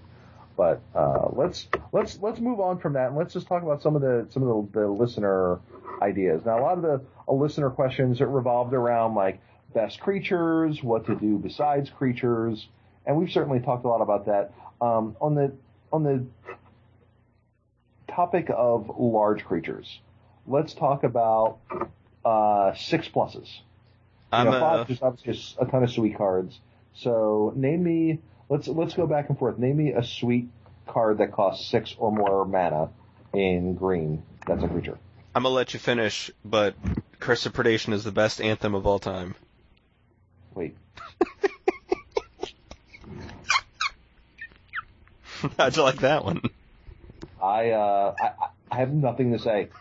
I have nothing to say. Sweet. How how can I possibly follow that up other than to say that Hornet Queen plus Curse of Predation. oh yeah. So so best six drops, six bl- best six plus drops. And you know we were talking about that earlier how green sixes are prime time and Yeah, may, maybe a Baloth. May, maybe I mean, I guess. How do you feel about Garruk, Master of Beats? I mean, I, I mean certainly okay, Yeah, but I feel like it's okay. I, I was right. It's just okay. I actually don't like now that we're getting more planeswalkers. I actually don't like the fact that greens, most of greens are all the same name Yeah. Because it makes it difficult to have multiples in play. Like we have so many of them are Garruks now, it makes it hard to have like I mean it, to have multiples in play. You know, in white we have Elspeth, we have Gideons, we have a Johnny. Johnny. Yeah. In in blue we have of course we have a billion Jaces, but we also have Tamiyo. yeah, right. And Tezzeret. and Tezzeret, right? There's other blue walkers. Granted, they do different things, but I think Jace and Tamiyo often live side by side in the same deck, right? yeah. In Red. you know, red's not a super strong planeswalker color, but you know we have a lot of Chandras, but Chandra, Sarkhan. Koth, Daretti, you know, Sarkhan. Sarkhan. There's a wide enough variety that you could have multiples in play at the same time. Uh, black, you know, once again, you know, everyone's going to be running a probably, you know, one to two Lilianas, but, you know, and I, I wish black had some better planeswalkers. I think black's the next Yeah. color I think that could use some help. Because like six mana Sorin was fine when it first came out, but it's a bit it's a bit underwhelming now. And like Ob Nixilis Planeswalker is It's alright. Yeah, it's alright. It's alright. I ended But up it- cutting. It ended, in comparison to the other colors Planeswalkers, don't you think? I ended up cutting him for uh, Sidisi. And I've Yeah, liked sure. that. I've liked that change. It's like, all right, sure. DC sweet. New DC sweet. Yep. Demonic tutor. Hey, Yeah, good old, get rid of this, uh, get rid of this small green creature that I don't need anymore. Just throw this uh whatever under the bus. Right? Don't Consider don't Wayfinder speed bump. hmm yeah, just it don't matter. It's like what whatever. But yeah, So- I um yeah, it's just a lot of the big threats and like six I think is a very weak spot for green. And in theory, you can capitalize it through cards like Wurmcoil, but they're just they get sniped by other colors. Correct. And it's like, well, you can take advantage of that if you're lucky, but you probably can't. Right. So Other yeah, big like ones. I, I would like to see more. And then, granted, certainly, I don't think only one six-drop green card exists. However, I do think that one is just clear cut above the rest. yeah, yeah. However, let's talk about Sevens. cost more than green, more more than six rather. Because you know I can't ever keep all the casting costs straight on the ones that are seven or more. It's just, it's it's just a blur. it's all It's just, like a lot. yeah, like forests, like a sea of forests. Right. It's just stuff. I think honestly, I think people like um, I kind of reintroduced Avenger of Zendikar back, Okay. and I've been quite happy with that guy. Yeah, I, I've been I recently told myself I want to try to look for a foil one, and then when I upon looking at foil prices, I told myself that I can wait. Uh, Yeah, but uh, I, I certainly think it's a fine man. I, I think there's a lot of interactions to be had. I mean, God forbid he's in some sort of Purphoros deck, well, ah, yeah, but I certainly think that's a, a fine card. Um, of course, uh, I, I still like uh, Woodfall Primus. Primus is a good one. Yeah, you know, it's once again fills that role of while it's certainly not a support card because of the heavy mana thing, it it eliminates problems. It gets rid of problems and it comes back for more. yeah. It's like you never want to kill Woodfall Primus. It's like, well, I I can jump. Oh, trample, trample. I can. Nope. Uh, can't. Nope. Yeah, so I guess I'm gonna take six. And the body's pretty decent. Like a six six is trample isn't like enormous, but it's not bad. Sure, It's Titan size, that's fine. which is fine. Yeah, it's fine. But I, I think and like Terrastodon, I'm trying again in my cube just to try to. I reintroduced it with uh, Dragonlord Atarka Sure, just to see how that package would be. Just like, let's see what this package does, because I would just want to see how that. Because I think like Terrastodon and Woodfall Primus. If someone was to ask me which do you like better, I I don't know. They both do different things for different board states. sure. And I think in general, I tend to like Woodfall Primus better, but there are certainly board states where just like Terrastodon is just a giant kicking. Yeah, You know? just get get kicked in the head. Get, right, get wrecked. Yeah, it's like So- I mean, yeah, that's that's another card that that's certainly pretty good. Um, other large. Oh, what's the uh, what's the seven seven that you gain seven life and draw a card when it dies? Oh, Pelakka Wurm. Or the other way around, right? You draw a card when it comes into play and you gain seven when it dies. How, how does that work? Yeah, Pelakka Wurm. Yeah, you gain seven when it comes into play and you draw a card on the way out. Yeah, I mean that card's fine, right? Yeah, it's not bad. I, I don't know if I'm gonna have room for it in my cube anytime soon because of uh I kind of like the way my top Mhm. end with green is right now. Like currently I have Avenger and Bees and Craterhoof, Primus. Yes. Craterhoof is another one that we should talk about. I, I feel like that card can be like tends to get underrated, but I, I personally love it. Like I, it's I mean, comes out of nowhere to kill people a lot. yeah. I mean, even as a like you know, often you know we were talking about this. Often the criticism is that it's not good in the creature ramp deck. But here's the thing: how how quote unquote bad is it if you have oh I don't know a 10-10 hasty trampler on turn whatever. I Yeah. mean that card's not bad even if you couldn't attack with anything else. And I think that's part of the argument is just like it doesn't work well with elves. But I mean, I think it works fine with elves. You just can't attack with them. But I mean, they Well, and you don't have to cast it the immediate turn. As soon as you hit that amount of mana, just auto cast it, right? yeah, just I mean, the cards don't force you to play don't play bad magic. poor decision making magic, right? Cards don't force you to play bad magic. Yeah, don't do, don't do that. I, I thought of another six. Hmm. Another six. I'm gonna need some hints. well with our Nykthos theme. Uh, I was gonna say Arbor Colossus, but that costs five. Oh, Cloud Thresher. Yeah. Yeah, I was gonna say it's very fast. It is. Yeah, I mean, Cloud Thresher is a seven seven for six mana, and it's got haste or flash rather. Pound for pound, I mean- it it uh. Card seems fine. I mean, it's a, granted it's lots of in the casting cost, but I remember playing it in Moto Cube, and like the tr- the quad green was never that bad. I mean, you're you're playing green, you have mana elves. That's not that's not that terrible. Mhm. It won't kill you. But yeah, that's, I think it's it's a another if you're looking for more six options. yeah, and it's not bad versus blue decks either. Like, hey, I'll pick a fight. Like, it doesn't protect itself the best, but you know, that's fine. That's you'll live. Right. and it'll die, but you'll live. but. But yeah, I, I I honestly really do like Craterhoof a lot. I think that's one that it's one of those where I think we've talked about, you know, like Elesh Norn, for example. It's just like Sure. these board states versus like you don't tend to think in the late game that there's these like two two idiots. It's like here's this uh Fauna Shaman, or here's this Wall of Blossoms, or Eternal Witness that's just hanging out doing nothing. And it's like, oh, well, now it's getting pumped. And it just gives that another and and the argument is that it's not really good for reanimating. And honestly, yeah, I can see that. But like I think it just works well like it has different strengths and weaknesses, kind of like uh Terrastodon. Mm-hmm. Like Terrastodon, you know, really good at multiple permanents, but Primus is better on one permanent. Like Craterhoof is really good.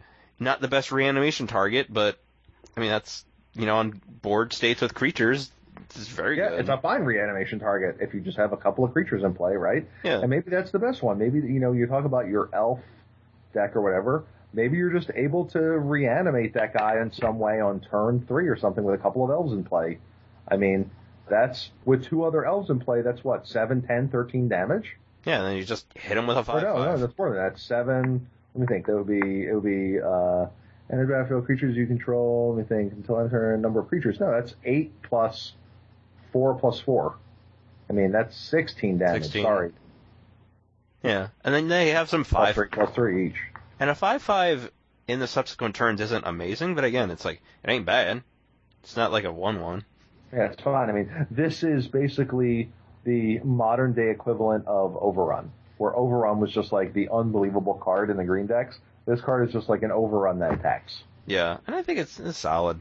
I think it's No, it's very good. I think it's a good. I, I, I've been I, I've I added I wound up adding it around the time when it was seeing some standard play, in the in the like I think uh, Brad Nelson was was doing the Hoof, there it like, is. the, the hoof deck or whatever, and I'm just like, okay, yeah, I think this card's worth it. I So, think Kenny Mayer convinced me on it. And I was like, all right, I trust you.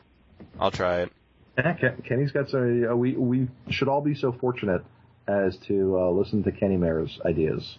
Yeah, he's been pretty busy lately, but Mm-hmm, it's, a- certainly. it's always a it's always a joy. I'm like, hey, what do you think of so and so? It's like because I think like I think one of the cards he knew Elspeth was gonna be really good.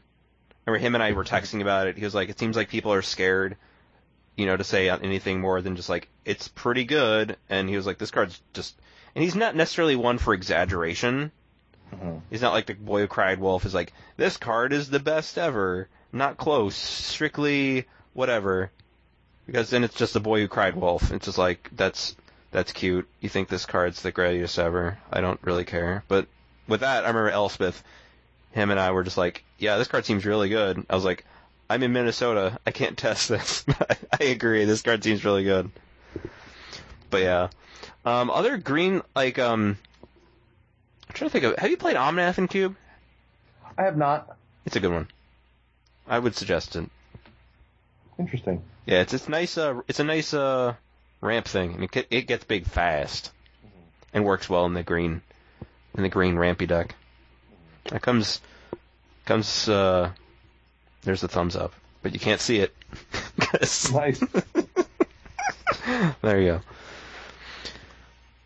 But yeah, I um, I'm trying to think of like, I think green has a lot of good fives, and we haven't really talked about that much. Yeah, and but we know that green's got good vibes, right? I mean, green's got a, a, a laundry list, much like green white does, of just like all these cards that are just super solid. Like I think green fives are much the same way. Like, Yeah. There's just a bunch of cards that are just really good. Like what's the undying one? Oh, Vorapede. Yeah, like Yeah. that card's never touched my cube, but I think it's perfectly fine card, and Yeah. wouldn't can, couldn't complain about the people running it. Like Whisperwood. I don't know how often that's played, but that card's been sweet. I uh yeah, I just got mine, so I will be uh, starting that one. It's a good I mean, one. obviously Thragtusk. Yeah, Thrag Daddy. Very good. Uh, the uh, Stomp Howler, Yeah. just fine. There's a brother acidic slime. Correct. Also a fine card. Just ask Marshall. yeah. Yeah.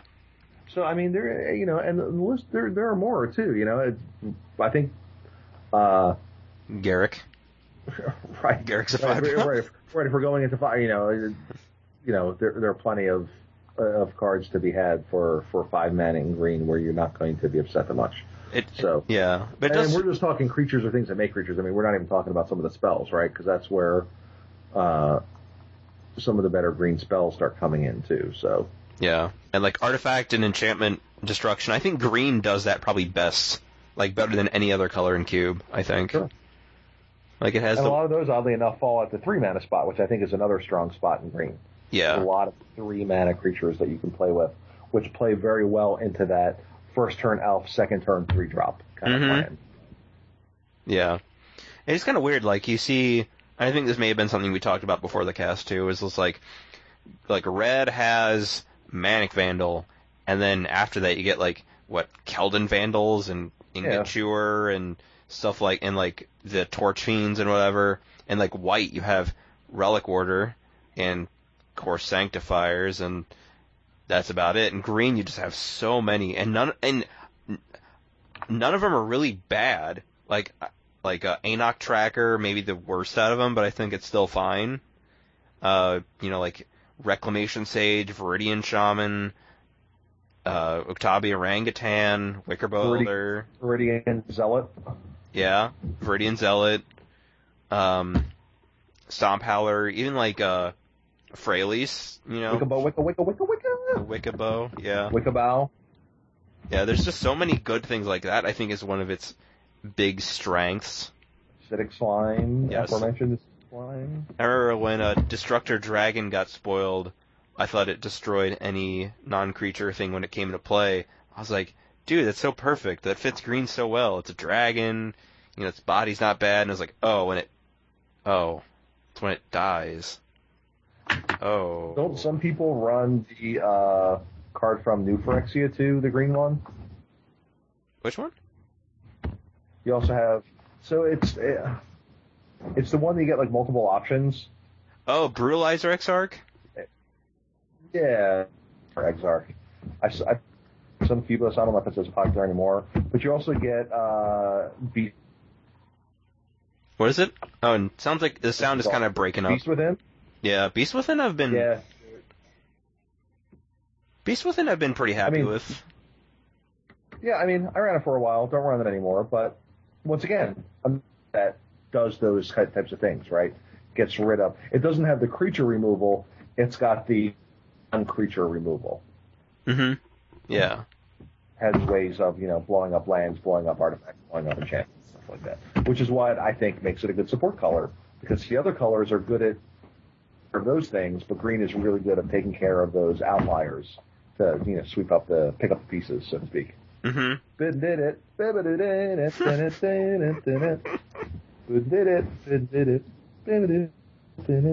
Did it. Did it. Sorry. That's uh, picking up the pieces. Oh, yeah. I'm sure you've heard you've heard that tune before. I think so. Some a lot of like TV commercials and stuff like.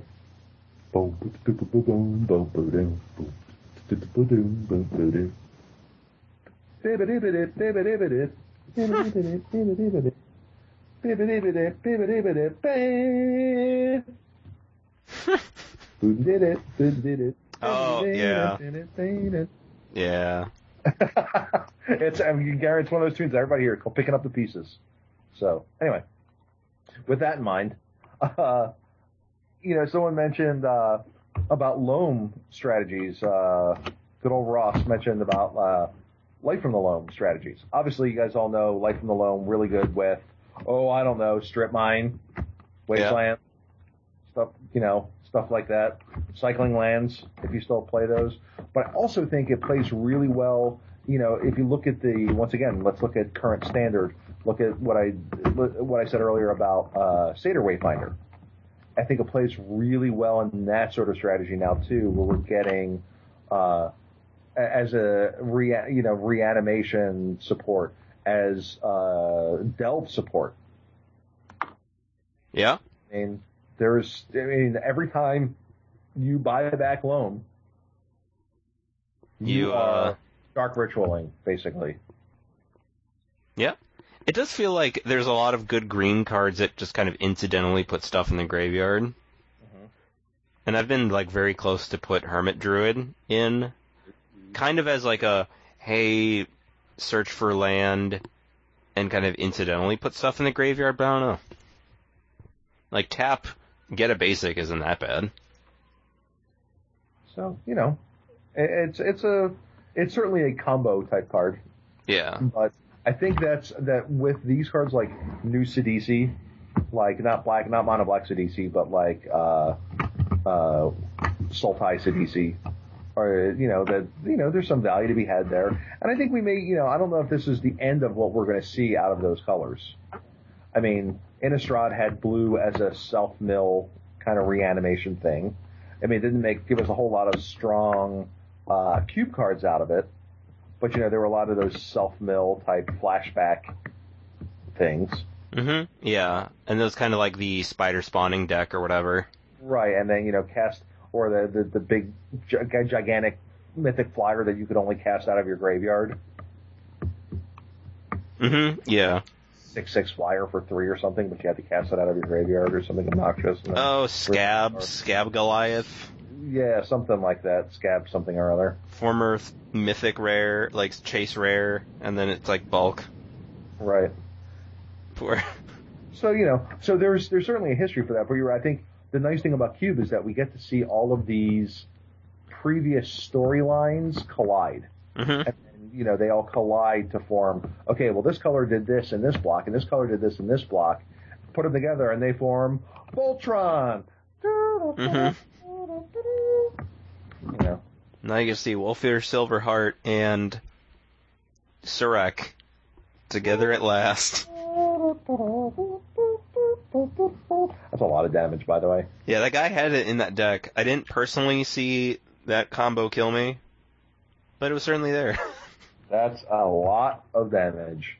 yeah. Woo, daddy. Do you like Wolf? Anyway. do you, how how do you feel about Wolfir Silverheart nowadays? You know, once again, another very good five that I don't play. Yeah. I, card's fine. Card's delightful. Just don't have room for it at this point. There's a lot of there's a lot of stuff. Yeah. Corsair. Uh, Green has no, that's why I think the, the whole mid-range stuff is just very good. Yeah. So, very, very. Anyway, uh, let's see. Hey, let's, uh, I, I think we've said enough about green. Let's, let's talk about our favorite green cards. You okay with that? Yeah. Good old, good old favorite green cards. Should I start? or Now- you now start. Beyond, beyond, beyond, let me, let me, beyond any sort of immigration card. I know you were saying you were in Pakistan before. Oh, yeah. Wait a minute. Oh no, I'm being racist again. no, I was like, I was like, wait a minute. How'd you, how'd you? uh Is that, is that your favorite green card? Guy who isn't white? Huh? Isn't that a funny joke? Lol, lol. I was gonna say, I was surprised you didn't take that opportunity, but it's all good. So yeah, whatever. Yeah. So So, uh, favorite, favorite, favorite number five. So why don't you? I have some honorable mentions. Do you have any honorable mentions, or do you want to give those afterwards? Uh, honorable mentions. Hmm. Yeah, I, I could. Uh, feels like this should be in my list, but Courser of Kruphix. that card's dumb. Yeah, that card's really good. That card's very good. I have a similarly costed creature in my uh, slot for honorable mention, and that's Yavimaya Elder. oh yeah, yeah. That card is so good. Right? It's one of those things. It's like, oh, okay. It felt like there was. Even better when damage was on the stack. It felt like there was, you know, a lot of those um cycles, and when it, usually when they do, it's usually blue that benefits the most. Mhm. It's like, hey, uh, you know, whatever. But in this one, green, just jeez, like th- what three for one or whatever. Yep, yep, yep. If you pay the mana, three for one. Yeah, just jeez, so dumb. Three for one. Three for one. All right. Uh, do you want to do give your number five? Let's do my let's do number five. Uh, Song of the Dryads. Ooh, turn to turn to log. Turn to log. It does a lot of what green wants to do. Well, there's a um, lot of what green can't do. Yeah, it turns creatures into logs, which is really nice. Question: Have you ever used it on your own things to fix? I haven't yet. I remember I, I played it against somebody in Cube, and I turned his creature into a log, and then he looked up the card on Gatherer or something, and then was like, okay. And then was like, next turn he's like, attack. I'm just like, no, that doesn't work, dude. I agree. I was like, if. I was like, if this card did just turn it into a mana producer, that card would be unplayable. Also, why would I be doing it on your creature? Right. Here, let me turn your guy into an elf for you. Congratulations. Yeah, good job, you. I was like, Not Utopia Vow. yeah. I was like, no. Even that Utopia Vow, the guy can't attack or whatever too. So, yeah. all right, my number five is a card we have not mentioned. Hmm. Good job, us. It is a card very that a new card your honorable mention is reminiscent of Hmm. Oracle of Mul Daya. Oh yeah, yeah, that's a good one. Good old, good old ramp. is It felt like that card yeah, was kind of under. It felt like it was underrated for a while, and then, and then people got on the boat, and were like, "Hey, it's time to take Hey, boat." this to... card's actually pretty good. Yeah. Like people have now learned. Hey, playing lands off the top of my deck is really cool. Hey, guess what you get to do with uh, Oracle of Mul Daya? You get to play multiples Yeah. Like sometimes you get the. land drop. You don't get life game, but I think people were scared of like the worst case scenario where it's like you tap out on four and you don't have a land in hand and you don't have a land on top. It's like, oh no, I just got this two two. Well, don't play the lottery because you are. If that happens to you every time you play Oracle of Mul Daya, you're the unluckiest human being on the face of the earth. what what about the times you just get to untap with it? Like, oh boy, Oh, you don't, but you don't draw land after that. You Any you get uh, a. Yeah, it's it break, un, break a rule of magic. yeah. Those are usually pretty pretty sweet. Yeah, it's I, a good indicator for for cards that might want to you might want to take a look at a little more closely is change the rules of the Yeah, so Local Mul Daya number five for me. that's that's good. I like it. My number. What's my number four? Four My number four is after five. Den Protector. Ooh, Yeah, it's a spoiler alert. I don't have. it's a pretty new card to to be number four on your list. I know it's uh, it, it does a lot. And it probably w- should be Eternal Witness, but hey, this is favorite, not best. That's right. It's a, some combination, right? This isn't. If it was Green Goblin Rabblemaster, that would be instant number one. Elf, Ah. Elf Rabblemaster. Right.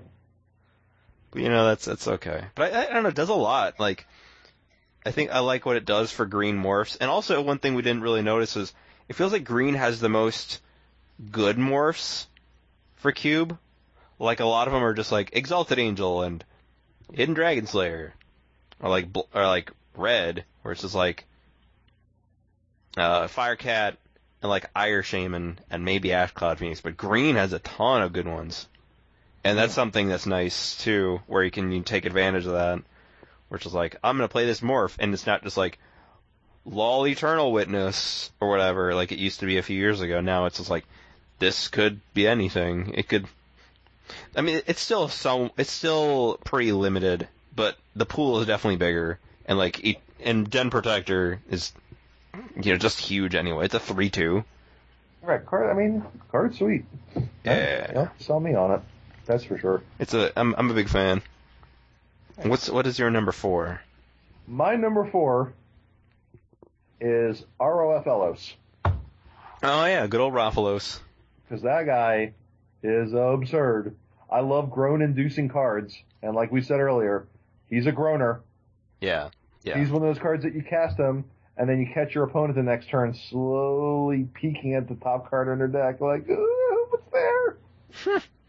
so, for for those reasons, and the fact that the last time I played with him, I got to ca- hard cast. Uh, I got to cast a turn three Wurmcoil engine against the red deck. Lol, get wrecked. and and and follow up with uh, an Eldrazi soon afterwards. That's uh, that was enough for me in my book to uh, to have uh, good good memories. Good, So good times uh, with the Rofellos. fellows, pretty pretty awesome. Um, my number four. Oh, it was my number three. Ah, there we go. Crossover. I like how its body is uh, like a two one. That's not bad. Yeah, like you still get to attack for two, right? Yeah, or like he's, he's got green green. He's good for devotion. So I remember sometimes some people were just like, "Hey, um, should I play this in my two color green deck?" It's like, yes. It taps for a mana, unless you did it like Treetop Village Mox Emerald, and it's like that's still okay. now you attack for two. Now you attack for two, and they'll still kill it. They'll still kill it on sight. Right, just so like get that thing out of my house. There's no way I'm letting that thing live. It's like persecutor. Not a chance. It's like persecutor. They'll just kill it anyway. Right, like, oh, well, you know, well, what could possibly go wrong if I let this guy live? it's like I wonder if I should find out. sweet Wurmcoil engine. That was a wise decision by me. Right, well, uh, well that seemed to go poorly quickly. yeah, good old, good old Rofellos. That card's sweet. Yeah. So, uh, yeah. So my number three is a card that I've actually won some, uh, w- w- I've won some money with, uh, unfortunately got banned in Legacy soon afterwards. Oh yeah. and it's uh, one of Green's signature cards that actually give you two, besides dudes, Yeah. dudes power it. There's uh the fittest. the old survival. Survival fittest. There's, you know, we there, you know, while sometimes not ways to take advantage of it right away, like you know, you have to. There's certainly utility involved, but there's you're still always losing a card in order to, you know, get to the next card unless you're doing like squeeze shenanigans or things like that. However, I'm talking about like the Sultai stuff. Every Mhm. time you mill a card, that's another max elf. It's another card for cards like Living Death to jump back out. Yeah. You know, there's There's there, there's quite a number of back in the day when I used to play Kessig Cagebreakers, which was another five drop. All kinds of wolves that come to the party. If you, you just cycle through a bunch of dudes Mhm. or attacking with that guy, like all the wolves are coming out to play. Because uh, created a lot of wolves when you attacked. And, they, So and they didn't die. They just stayed around. oh, just called re- release the hounds. Just yeah. but but uh, survival one of those cards that's uh, it, I, I think so, well, sometimes newer players aren't quite sure what to do with it.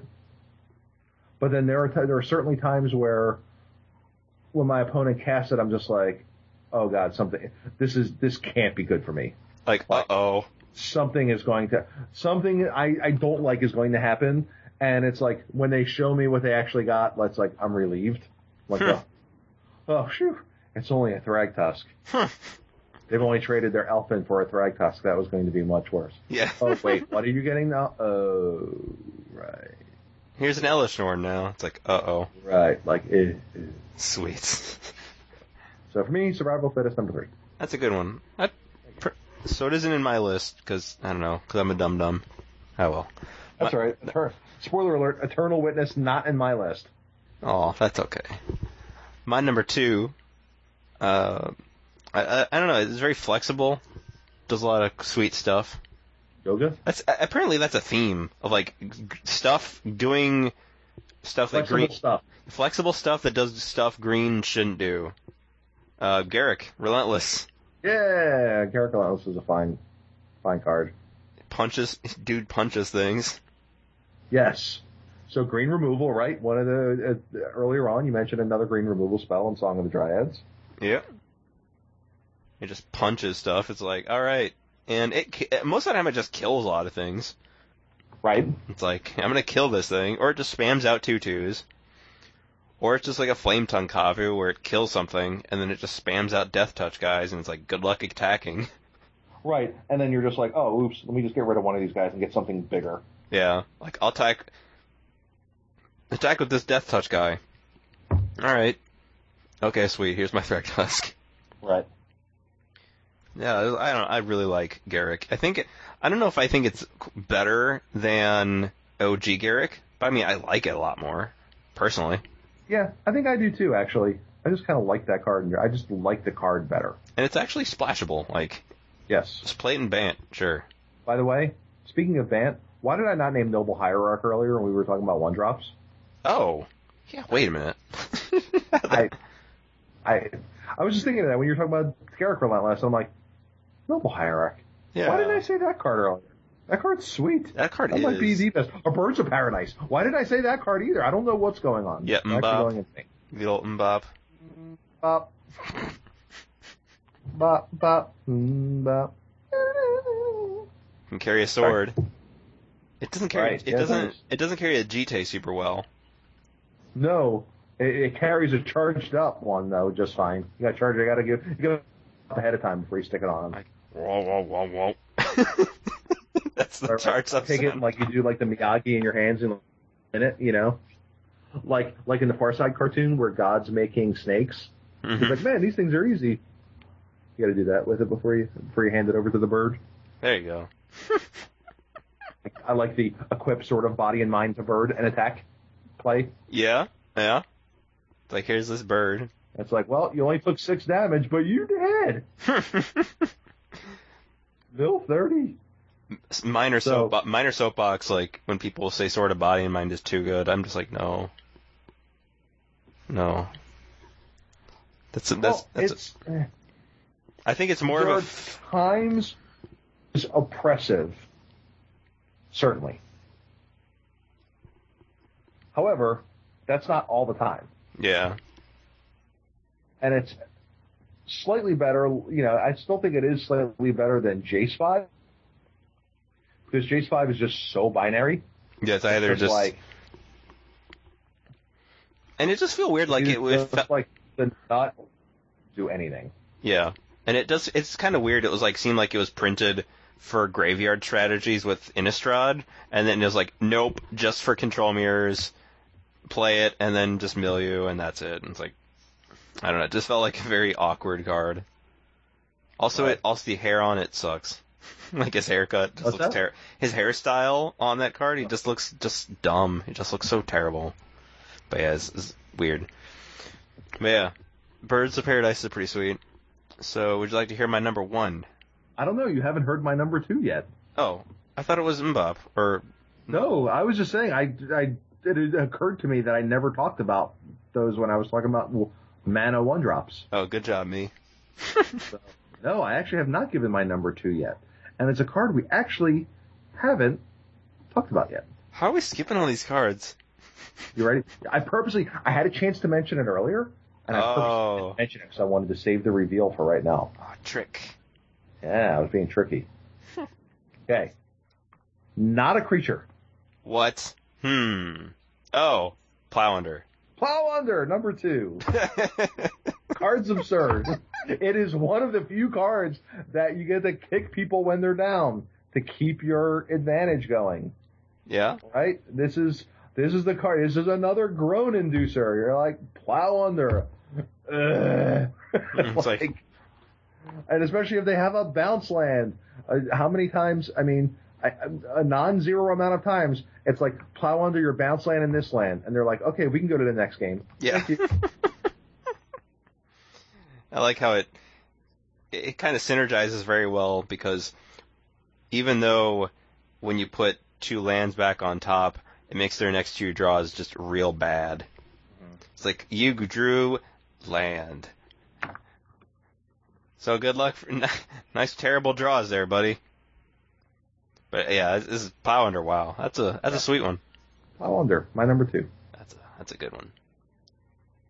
All right. All right, so number One number one, it's another non-creature. Okay. Uh, it's also it's another green card that does stuff green doesn't do. Oh, so another green non-creature that does non-green things.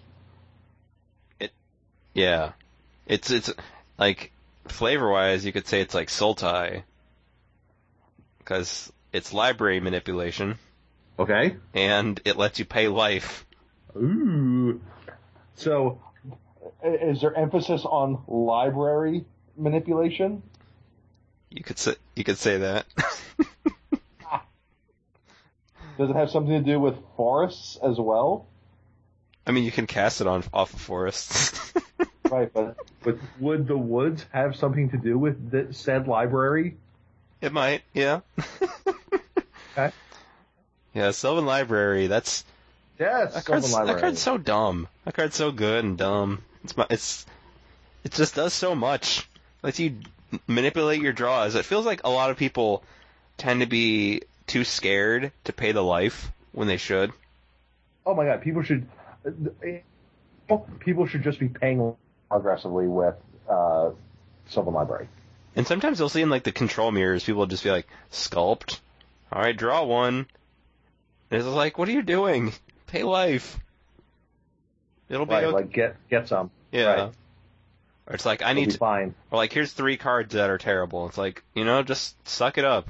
Pay some life. Plow through those bad cards. The, right, basically divining top beta version. yeah. I love the old version that had like the activated ability. It's such a weird card. Oh, the fact that you draw the cards is a delight with like uh with Lorescale Coatl. Oh yeah, yeah. Yeah, that was cards I no longer play in uh, green blue, but and once we got uh Return to Ravnica block, but but that card was sweet. that card was definitely a nice Like- combination. Be like turn two Sylvan Library, turn three Lorescale Coatl, turn four Jace the Mind Sculptor. Yeah. It's enormous! And I've got this what six six or is it a five five? It's enormous! I mean, well, you draw three during your upkeep, so it's a 5-5, and then you Jace the Mind Sculptor and you draw three more. Oh yeah. After that. Wow, that's And pretty they, good. and then they Doomblade it and you frown. That's okay. I mean, you still have a Jace. That's not Right. things could be worse for you. Yeah, I I really like what because yeah, it's so out of flavor. What green you think of green? It's like here's this library manipulation. Here's this paying life. It's like what? hmm It's like here's this Thragtusk to offset that life. Yeah, I, I, I, I don't know. This is definitely, and it's also another card that's actually splashable. Like it's, you know, play and Bant, sure. I'll, Right. I'll play in Bant. Yeah. Play that off there, sure. Yeah, it's, yeah, so good. So so good. All right, so what is your? So, while I certainly considered Sylvan Library, it's one of the first cards that came to mind. Yeah. It wasn't my historically my favorite green card. Hmm. However, much like Sylvan Library, it is the original beta for a very popular card type. It's the kind of the first version of a card type I feel like many years later. I I feel like I want to say Planeswalker. Like is it? Not Planeswalker. is it- However, this I can tell you that once again, this card, sure, Uh, and was the precursor. Are you, are you ready for for the next hint? That'll give it away. Is it Deranged Hermit? It is not Deranged Hermit, although that guy is another sweet five drop. Oh, I thought. I thought you were gonna say because of precursor, kind of like a precursor to precursor golem. No, no, no, no, no, no. No, I actually meant like the real term uh, precursor. Oh, Okay. It's precursor to a subtype of artifact. Oh, so it's like equipment? Okay, keep keep going. Oh, Rancor? Rancor of Rancor. Okay. It is the reusable creature enchantment. Yeah. It's like Bonesplitter point, you know, in 0.3, you know, like hmm before they even released 1.0 to the It was the uh, Rancor. Absurd. Yeah. And it's really fun. Like, it was like, well, here's a guy, you know, trample over your idiots. All right. Oh, you killed it? Okay. Yeah. All right. Let's guy, let's do it back. here it comes again. So, yeah, an early version of green U card advantage. It is one of uh, a green aggressive card. It is uh, precursor to equipment, which is one of our favorite card types on the show. It truly is. Uh, so how, how do I not? How is this card not number one? A ton when it was a standard legal back in the. Did it see much and play when it got? I, I just I love the I love the artwork. Oh yeah, it was it was in the there was the uh, Stompy deck that had your Tangle wires that it was really really good in. well, I mean, when it came back in whatever Corsa, because I know. I mean, I know. Uh, it, it saw some play, yes, because it saw play. It was like the red green aggro deck with like the uh, Metamorphs. what's his name, the the the boar, the pig Oh, Flinthoof Boar? haste, Yeah. Flinthoof boar. Okay. It was like in that, like it was in a deck with like that and uh, the aforementioned uh, experiment one and stuff like that. And it saw it, it definitely saw some play in that in that deck. okay. It wasn't a four of, I don't think. I think it was like a two of, two or three of in most of those builds. But card was real good. That's fine. Yeah, that card was sweet. I know it's and definitely an infect. Yeah, it's. I, I don't think it's sees now with uh Become immense. now with Become Immense. I, I think it's fallen off all the infect lists. I think Become Immense was the last nail in the coffin for Aw. for Rancor in those decks. Uh, but I certainly think it's uh, it's a very good card in uh, in Cube. I mean, once again, I guess I guess it is splashable. I mean, it is only Yeah. one screen. Yeah. Like, so it certainly sees that play in those, you know, the the, the Zoo decks and all that kind of stuff. So pretty cool and uh, great artwork. Yeah. Oh crap! And I think this card this card was a mis. I, and it's actually the wrong artwork. I believe this artwork was supposed to be for Defense of the Heart. Wow. Wow. It fits though. Right, right, yeah. He looks all crazy, but I think it was for Defense of the Heart because he's like defending the tree. Oh, okay. So he's got like hitting with the lightning bolt. Yeah. I mean, uh. Hatred outlives. I forget what it was like. Hatred outlives whatever flavor text. So it's uh oh, why can't I think of the flavor text? It's like hatred something the hated or something or hate, hatred- hatred outlives the hateful. Hatred outlives the hateful. That's what it is. Yeah, That's that's a that's a interesting one. I like it. So, uh, but I certainly remember it. There was something up with the artwork that's something. It wasn't the right artwork, or the templating got switched. There was something ahead. There was something about it where something got screwed up, and uh, it was either the wrong thing or the wrong price or Hmm. and not remember. Let me let me see if I can. Uh, no, this is not not great, not great pod here, but uh, and once again, you know, sometimes I, I, I question my my memory too to see if it's actually if I'm actually remembering things correctly. I do like how Baneslayer, like the art for that was some long, like non-used Okay. Angel art. right. So here's here's how it was the mistake. This is how it was. All right, you ready? I'm going to tell the story. This is from a uh, Rosewater article. It says um, there apparently was uh, the original Rancor was simply a plus two plus arrow aura designed to as mirror to despondency, but that didn't end up being good enough. So trample was added in development. Now there's an age-old story that Rancor was actually supposed to cost one and a green and it got messed up when the card got laid out and just never got caught until it was printed. I've had numerous players ask me if this is true or just an urban legend. True story. Wow. Here's what happened. The development team went back and forth on the cost between green and one green. We wanted to be aggressive with the card but not have it broken. The card changed many times in the file, but we eventually decided on one and a green. Flash forward to a number of months later when we got the when we got what we call the print text. This is the earliest run of cards where we have the chance to make sure that there aren't any major printing errors. It was at this point that we realized Rancor said green instead of one green. Well, the cards had already been printed, and going back to the press would have been a huge expense and could have potentially delayed the delayed the release. So we just decided to live with Rancor at green. Wow. Maybe it wasn't the artwork. I thought it was an artwork goof too. Hmm. Apparently, it's the casting cost. I mean, that's still a pretty big goof. So right, it's just like, hey, let's make let's make uh oh this card's not this card's too good. Let's let's make Skullclamp plus one minus one instead.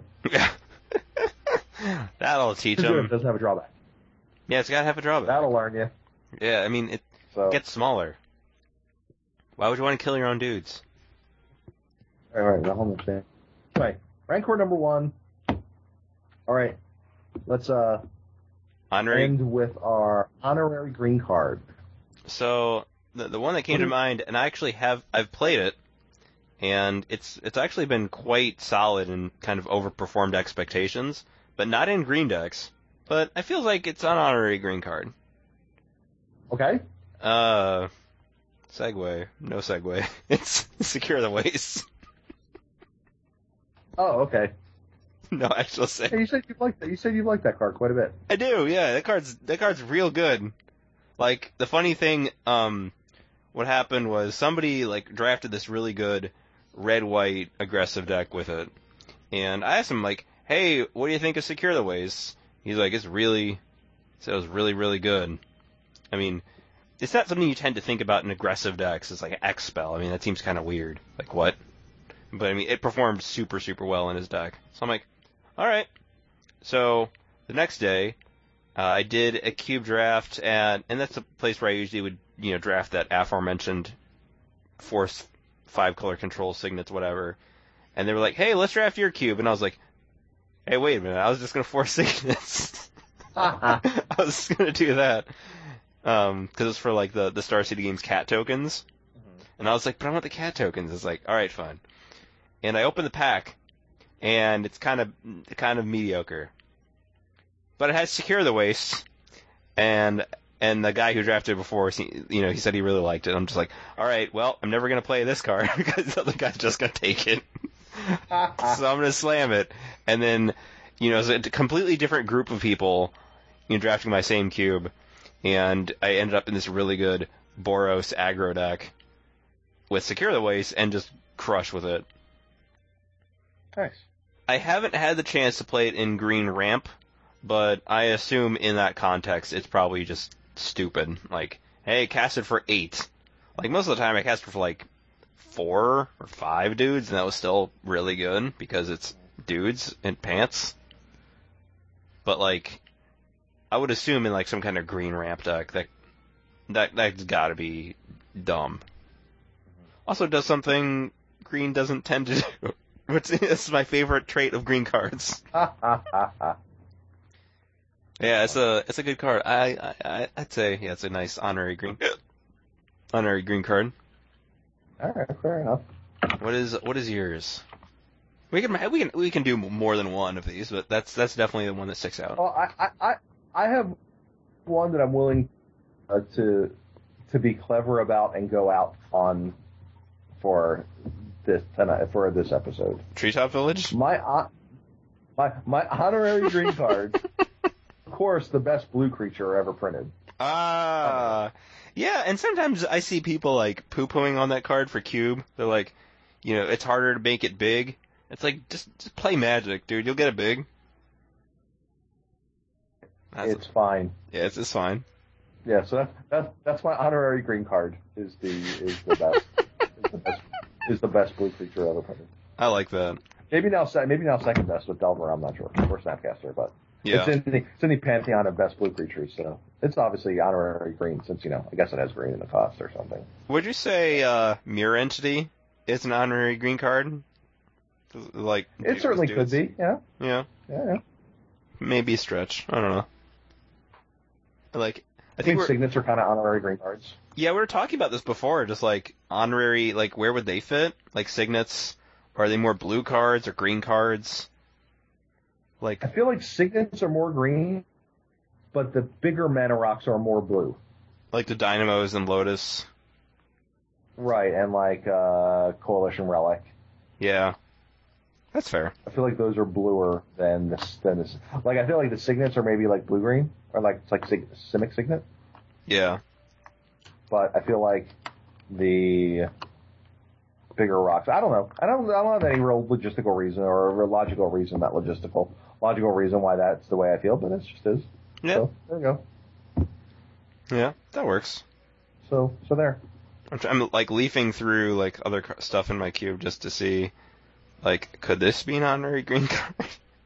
And while I'm looking at it to, to make sure I date the podcast from people listen to, just saw that uh, lightning bolt in uh, Modern Masters 15. what Lightning bolt, is it a common? uncommon, Yeah, yeah, that makes sense. in uh, MMA 15, along with Swans of Bryn Argoll Oh, and Blue and Black Command. oh yeah. I like the templating a lot more with the you know the po- the dots. I like those a lot more than than the uh, the old style. and the commas. Yeah, because that's just like straightforward. It's like boom, boom, boom, boom, boom. Right, the, the bulleting. Yeah. Or it's like this or blah blah. blah. Sometimes it's like this, boom, boom, boom. It's just very But yes, S- Swans of Bryn Argoll. interesting. What makes me wonder if we're going to see a uh, uh, what's the card that you discard lands to? Oh, seismic assault. Mhm. Yeah. We're going to see like Seismic Assault Loam because you know last time, last Modern Masters, all the cards fit very neatly into archetypes for the most part. Yeah. Oh, Swans of Bryn only has ever had one archetype. that's pretty much true. Well, I mean, it's not bad as a four three flyer, It- for at least Oh for no, limited or whatever. four, four. Fine. Yeah. Just really stinks to have Lightning Bolt. Oh, hey, how did we forget this one? Honorary blue card. I mean, green card. Hint at the blue card. Upheaval. Oh yeah. Oh god, that's a that's a fair one. Yeah. I mean, Up- Upheaval is very blue, but it also works just fine in the green decks too. If you can get. Yep. God, can you imagine if there was actually just green Upheaval? Can you imagine? that would be, um, Like it, like like Damnation in black, yeah. just like Upheaval in green. All right, here you go. Wow, that would be like it, it- There's no way it could be printed in standard. It would have to be in like some commander set or something. Well, no, because Upheaval's banned in Commander. oh right. Uh, yeah, I was about to say. I, I remember like mass LD is like a huge faux pas in Commander. Yeah, So I don't know, like um, from the vault, time shifted. yeah, God, There we go. From the vault, time shifted. Can you imagine green? Well, there, what's the green card that like kills everything but, uh, it's like the expel from one of the from the green commanders. Isn't there like some sort of like ooze slide or something like that? What is that card? Buh. It's like an expel, and you get to like blow up a bunch of crap. Or it's like a, it's like a nine mana spell or something, and you get to blow up a bunch of stuff of everybody's stuff. And Oh. lands for it or something. Yeah, and I have kind of like this weird. Yeah, I don't remember. Hmm. Yeah, I'm usually. I felt like it was cost seven. It was like It's a lot. yeah, I think it was like five double green, and it was a sorcery. Let's Right. let's play uh, MagicCards.info. Nope, nope. Wave of Vitriol. Wave of vitriol. There you go. Each player sacrifices all artifacts, enchantments, and non-basic lands he or she controls. For each land sacrificed this way, its controller may search his or her library for a basic land and put that card to play tapped. Then each player who searched his or her library search blah blah shuffles. So I guess it's like Path to Exile for artifacts, enchantments, and non-basics. Yeah. But it's but it says for each land that they get rid of, they go and get a basic. right? Oh, not- okay. So it's only lands where you. It doesn't right, so it won't ramp them. It doesn't ramp you. It just replaces your fancy lands with basic lands. Oh, that's interesting. But it also sweeps away the other crap too. Yeah. The other non. So basically, all the things that green doesn't like, because green's about nature, man. Hmm. All the non-basics and and the the creatures, those are the salt of the earth, man. Everything else is gone. It's a, it's all uh, dust in the All- wind. Swept. It's all swept away in a in a in bad feelings. in vitriol. It's anger. Right, right, Apparently, green sludge is vitriol. right. Sure, let's let's roll with that. It should have been like wave of bile. Yeah, or like slime. Right. Maybe they saw that and they're like, that what, name sucks. what did I first call it? Like ooze wave or something? I Is think so. what I said. I mean, that that seems legit. Like that that describes the art pretty well. wave, wave, wave of goo. Yeah, what if they saw that and they're like, this name sucks. We're, we're not doing that. It's like, fine. Wave of. Yeah, I'm really vitriolic about having to do overtime. Right, right. I'm like tired of your crap. Ooh, wave of vitriol. Wave of vitriol. Like, sweet. Let's get out of here. Like someone goes in the bathroom, and just like stream of profanity comes out. Ooh. wave of vit- That's a, that's a good card name. Gonna write that one down. We're gonna come back to that one in a couple of years. There you go. So, all right. I think that's about all I can do. That's, that's about all I can handle. I think sa- same here. So, um, I guess make sure. I guess is is there some takeaways you want to give some people about what to do in their green sections? I want to give you know some good old takeaways. Uh, like So green, green does not mean mono green. no, it feels like sometimes Find to. Uh, go ahead.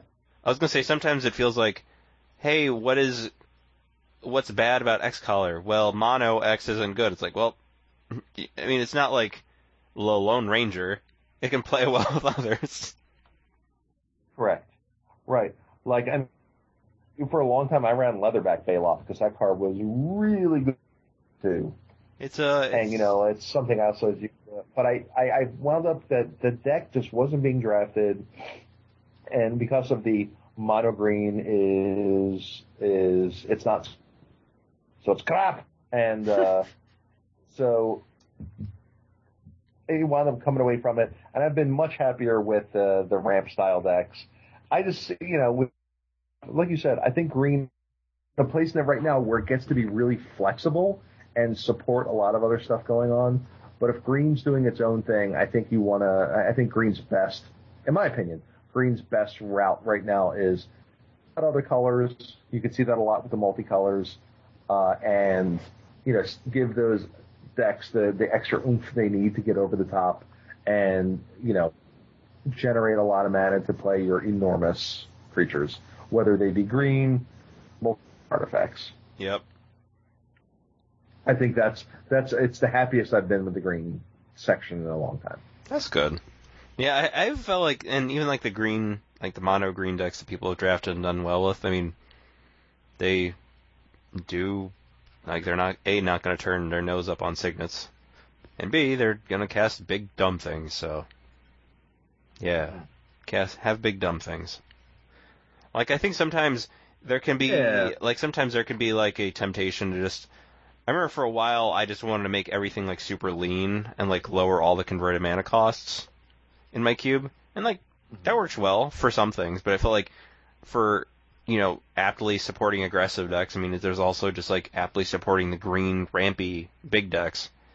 And then, you know, hey, here's this here's this uh, Terrastodon for you. And I don't know if Terrastodon's to stay, or if I'm just to be happy with the uh, Craterhoof, Primus, um, whatever, Avenger, and uh, and Bees. Like, you know, that could be a thing I'll do. But you know, it's, it's just something I want to try right now. But you know, I've been pretty happy with that too. But yeah, Nice. keep uh keep your you know green's good at accelerating do those things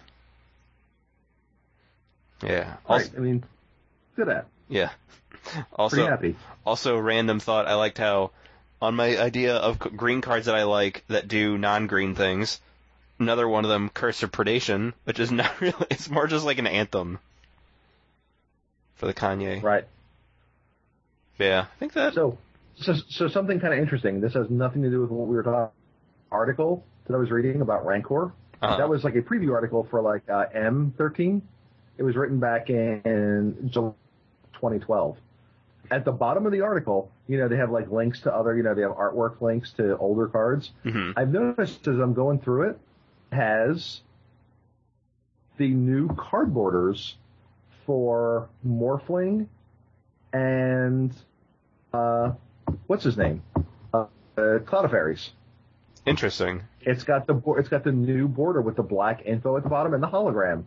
Because when they pull from it, it, whatever the image pull is, it just pulls the most recent one from Gatherer.